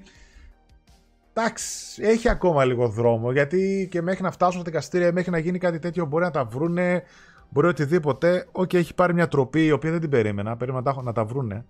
Να σου πω την αλήθεια, με την Αμερικανική Όχι, Επιτροπή. πλέον τίθεται υπό κίνδυνο, υπό σοβαρό κίνδυνο η εξαγορά και αν γίνει, μάλλον Ναι. φαίνεται ότι θα αργήσει πολύ να γίνει. Ναι, αλλά Σχέση με αυτά που περιμένουμε. εντάξει, δεν έχω κάτι. Λίγο ψιλοκουράστηκα να το σχολιάζω. Εντάξει. Ε, φάνηκε ότι αυτό που κάνανε με το να δώσουν 10 χρόνια στην Nintendo από το πουθενά, χωρίς να το ζητήσει κανείς, γιατί ήταν ε, για κίνηση του ενθουσιασμού, γιατί βλέπανε ότι κάτι πάει να γίνει στην, με την FTC. Ήταν ένα, μια πάρα πολύ καλή κίνηση το PR, εξαιρετική όποιος το σκέφτηκε. Να σου λέει να ορίστε, εγώ τα δίνω παντού και τα βγάζω και στο Switch και το code και πώς θα τρέχει, τι θα κάνει, αυτός ξέρει. Στο Switch 2 βέβαια. Αλλά ναι, γίνονται πραγματάκια απλά. Εντάξει, τι να σχολιάσουμε, δεν, δεν έχω κάτι. Α πάρθει μια απόφαση να τελειώνει. Εγώ θεωρώ, θεωρούσα τουλάχιστον, δεν νομίζω ότι θα αλλάξει κάτι, ότι κάποια στιγμή κάτι λύση θα βρεθεί, τι θα κάνει και θα γίνει εξαγορά. Τώρα Κάποια στιγμή θα τι, γίνει. με τι όρους μπορεί να βάλει κάτω η Microsoft και τα λοιπά και το ένα και το άλλο, με το δεύτερο publisher και με τη μεγαλύτερη εξαγορά στο game που γίνεται, γι' αυτό γίνεται όλη αυτή η έρευνα παιδιά. Δεν ξέρω τι θα είναι, αλλά βλέπουμε κάποια πραγματάκια σε αυτή τη γενιά που θα έχουμε να τα σχολιάζουμε για χρόνια μετά. Και αν γίνουν ή δεν γίνουν, θα διαμορφώσουν πολύ το gaming τοπίο στο μέλλον. Έχει δηλαδή ψωμί, αλλά εντάξει, κάθε δεύτερη εκπομπή αυτό σχολιάζουμε, οπότε λίγο βαρέθηκα. να το Ναι. σχολιάσω. Καλύτερα να πούμε Ε, ένα now playing, εγώ λέω. Ναι, ναι, να πούμε. ε. Εγώ έχω ένα παιχνιδάκι που θέλω να πω. Πες. Και μετά να πεις και εσύ δεν ξέρω τι έχεις. Ε, κοίταξε, εγώ τώρα παίζω τον όρκο, αλλά, αλλά, αλλά πιστεύω ότι όταν κάνουμε την ανασκόπηση χρονιάς θα είναι μέσα στα top μου, οπότε θα το αφήσω. Ε, και θα πω για ένα παιχνίδι το οποίο σίγουρα δεν είναι στα top μου, αν και το περίμενα, το οποίο είναι το καλή στο δεκαλή στο protocol. Το οποίο δυστυχώς έχει φάει και στην Ελλάδα αρκετό ξύλο στα reviews, περισσότερο από όσο έξω. Δηλαδή κινείται γύρω στο 6-6,5 στην Ελλάδα ο μέσος όρος το οποίο έχω δει. Και εγώ θα πω δικαίως. Το δικό μου review δεν έχει ανέβει ακόμα. Μάλλον θα έχει ανέβει την ώρα της εκπομπής.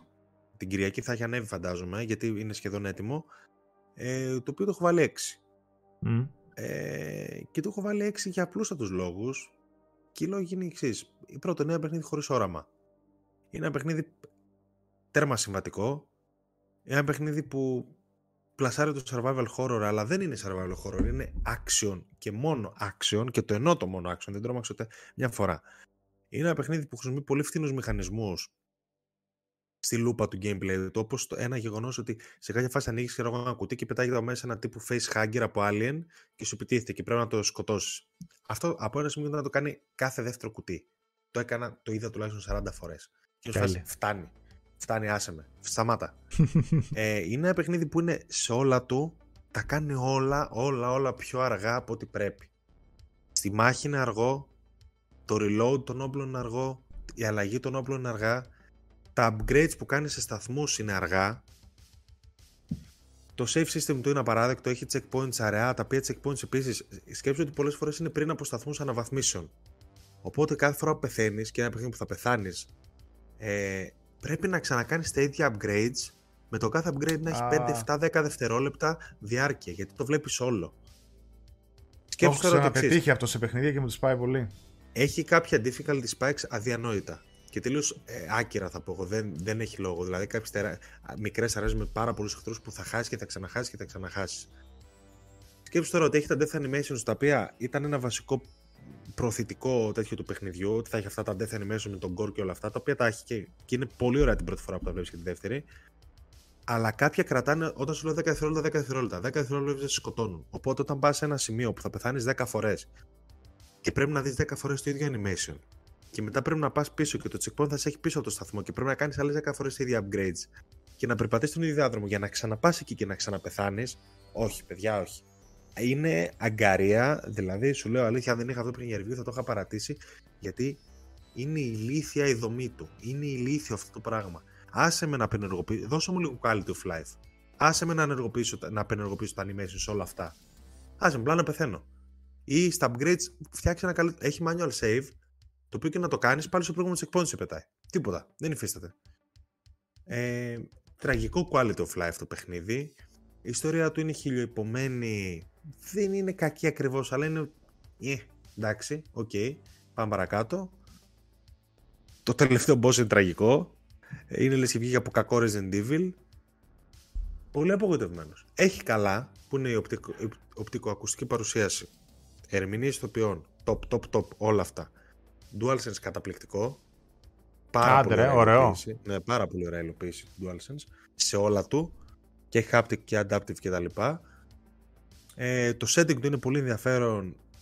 Αν μας το έδινε και λίγο παραπάνω να το καταλάβουμε και δεν μας πετούσε απλά σε φάση παπ είσαι φυλακή, παπ είσαι εκτός φυλακής και σκοτώνεις τέρατα.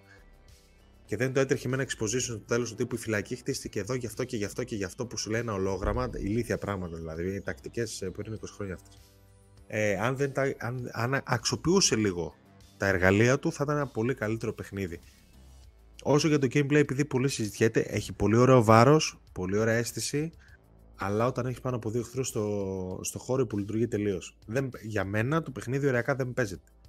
Και τι εννοώ, έχουν βάλει τον dodge στον αριστερό μοχλό, στο μοχλό της κίνησης. Κάτσε βγάλε άκρη. Για να κάνεις dodge πρέπει να κάνεις η αριστερά ή δεξιά το μοχλό κίνησης. Σκέψου τώρα να είσαι σε ένα χώρο με 8 τέρατα, στον οποίο πρέπει να κινήσει και ταυτόχρονα να τον τζάρεις. Δεν λειτουργεί. Το σύστημα δεν λειτουργεί. Είναι σπασμένο. Γιατί το Dodge είναι σε λάθος κουμπί. Απλά δεν μπορεί το Dodge να είναι στο αριστερό μοχλό, ρε φίλε. Δεν γίνεται όπως και να το κάνουμε. Δεν γίνεται. Το παιχνίδι δεν μπορεί να καταλάβει από ποιο τέρας από τα 8 τα οποία είναι και εκτός οθόνης θέλω να προστατευτώ και αν θέλω να προστατευτώ. Πολλές φορές απλά πηγαίνω προς τα δεξιά ο χαρακτήρας μου. Τώρα είμαι απογοητευμένος. Έχει κάποια θετικά το παιχνίδι. Ένα πιθανό 2, γιατί θεωρώ ότι τη ζάρε αρκετά ένα 2.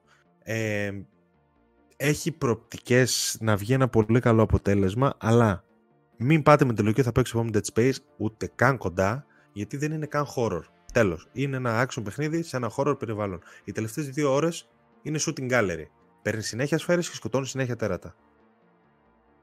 Ε, μην έχετε απαιτήσει από ιστορία, μην έχετε απαιτήσει από τίποτα. Πάρτε το στα 20 ευρώ και παίξτε. Ε, εγώ το θέλω ένα. τον ορισμό του μέτρου παιχνιδιού. Αυτό μεγάλη απογοήτευση για μένα Μάλιστα. το καλή. Από τις απογοητεύσεις της χρονιάς, έτσι. Φαίνεται ότι ο Σκόφιλτ έμεινε πίσω, δηλαδή σαν να τον ξεπέρασε η εποχή του. Δεν ξέρω τι είχε στο μυαλό του να κάνει. Αυτό το όραμα δεν, λειτουργεί, δεν λειτουργήσε.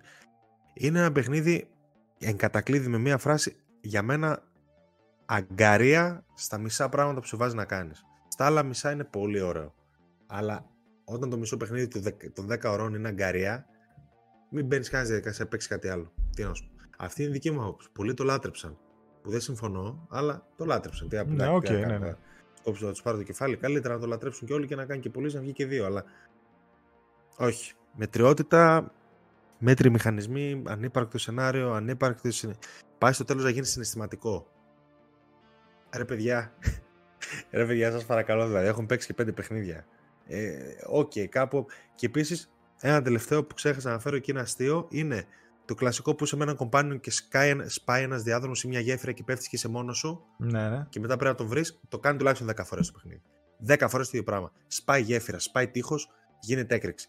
Αποκόβεσαι, βρες μες στην άλλη πλευρά. Πήγαινε στο control room 1, πήγαινε στο control room 2, στο 3. Εντάξει, βρες PlayStation 3 παιχνιδάκια είναι αυτά. Έτσι Ακριβώς, έγινε αλλά PlayStation θα- 3. Αλλά, αλλά με το που με βρεις, θα δεις ένα κάτσιν, θα παίξουν 5 λεπτά παρέα και θα ξανασπάσει η επόμενη καριόλα γέφυρα και θα πρέπει να με ξαναβρεις. Δηλαδή εντάξει. Έλεος. Εντάξει, Από ναι, ένα σημείο και μετά έλεος. Τέλος πάντων. ε, Κράζω πολύ, αλλά κράζω κυρίως γιατί είχα πάρα πολύ υψηλές βλέψεις. Εάν δεν είχα τίποτα, θα ήμουν OK με το παιχνίδι. Αλλά είχα βλέψεις. Τέλος πάντων. Μετριότητα 6 για μένα. Δείτε και το review αν θέλετε. Λογικά θα υπάρχει ήδη πάνω. Και τα λέμε. Αν έχετε άλλη άποψη, ευχαρίστω να την ακούσω και άμα αλλάξετε και γνώμη. Αλλά όχι. Τη, τη στιγμή που το διάγραψα, το, που το τελείωσα, το διάγραψα και δεν θέλω να το ξαναδώ ποτέ. Μάλιστα. Αυτά. Ωραία. Πήρα μια ανάση. Πάρε μια ανάσα, χαλάρωσε. Ε, εγώ δεν έχω να πω κάτι. Έτσι, θα τα κρατήσω για την επόμενη εκπομπή. Ούτε πρόλαβα κάτι να δω, έτσι κάτι άλλο να προτείνω για τα παιδιά. Δεν ε, πρόλαβα πολύ να ασχοληθώ αυτήν την εβδομάδα, είναι αλήθεια. Ε, κάθε βράδυ ασχολιόμουν με κάτι άλλο ή έπαιζα το Plague Tale, το έχω φτάσει στο 12 από τα 17 κεφάλαια. Αλλά και εκείνο εντάξει θα το σχολιάσω, το Πούμε σε παιδιά τερματίσω. να πάνε να δουν το βίντεο gaming anamnesion που κάναμε, το οποίο είδα να έχει καλή απήχηση. Άρεσε Ναι, αρκετά. μπράβο, μπράβο, σωστά. Ε, Ε, την που Παρασκευή. λέμε δικές μας αναμνήσεις. Βγήκε την Παρασκευή, ναι. Την Παρασκευή το μεσημέρι, Ε, Best Gaming Moment, το λέμε παιδιά. Ε, και ευελπιστούμε να γίνει σειρά, δηλαδή να το συνεχίσουμε να το κρατήσουμε. Όπου λέμε έτσι αγαπημένες μας σκηνές και στιγμές από βίντεο παιχνίδια που μας έχουν χαρακτηρίσει στο μυαλό. Έτσι από απλές σκηνές έως και οι major spoilers ας πούμε και plot twists. Ε, μας άρεσε πάρα πολύ, ωραία περάσαμε. Πιστεύω θα σας Ναι, ναι, αρέσει ναι. όσοι τυχόν να το είδατε. Και τώρα άλλο ένα Gamecast και παιδιά μετά αράξουμε λίγο. Και Ναι, εμείς. ε, μετά είναι Χριστούγεννα και Πρωτοχρονιά τυχαίνουν δύο Χριστούγεννα. Κυριακές. Θα έχουμε άλλο υλικό, διαγωνισμούς, ε, το ένα τ' άλλο και στο επόμενο Gamecast θα έχουμε διαγωνισμό. Ε, θα πάμε σε τέτοιους ρυθμούς αυτή την, ε, αυτές τις εβδομάδες, σε άλλο τύπου υλικό. Αυτά. Μαζί μας να είστε, να μας έχετε το κλικ σας, να σας κάνουμε παρέα και να μας κάνετε παρέα. Αυτά. Φιλάκια πολλά, Αλέξ. Θα τα Θα πούμε. πούμε. Άιντε, τσάω. Bye.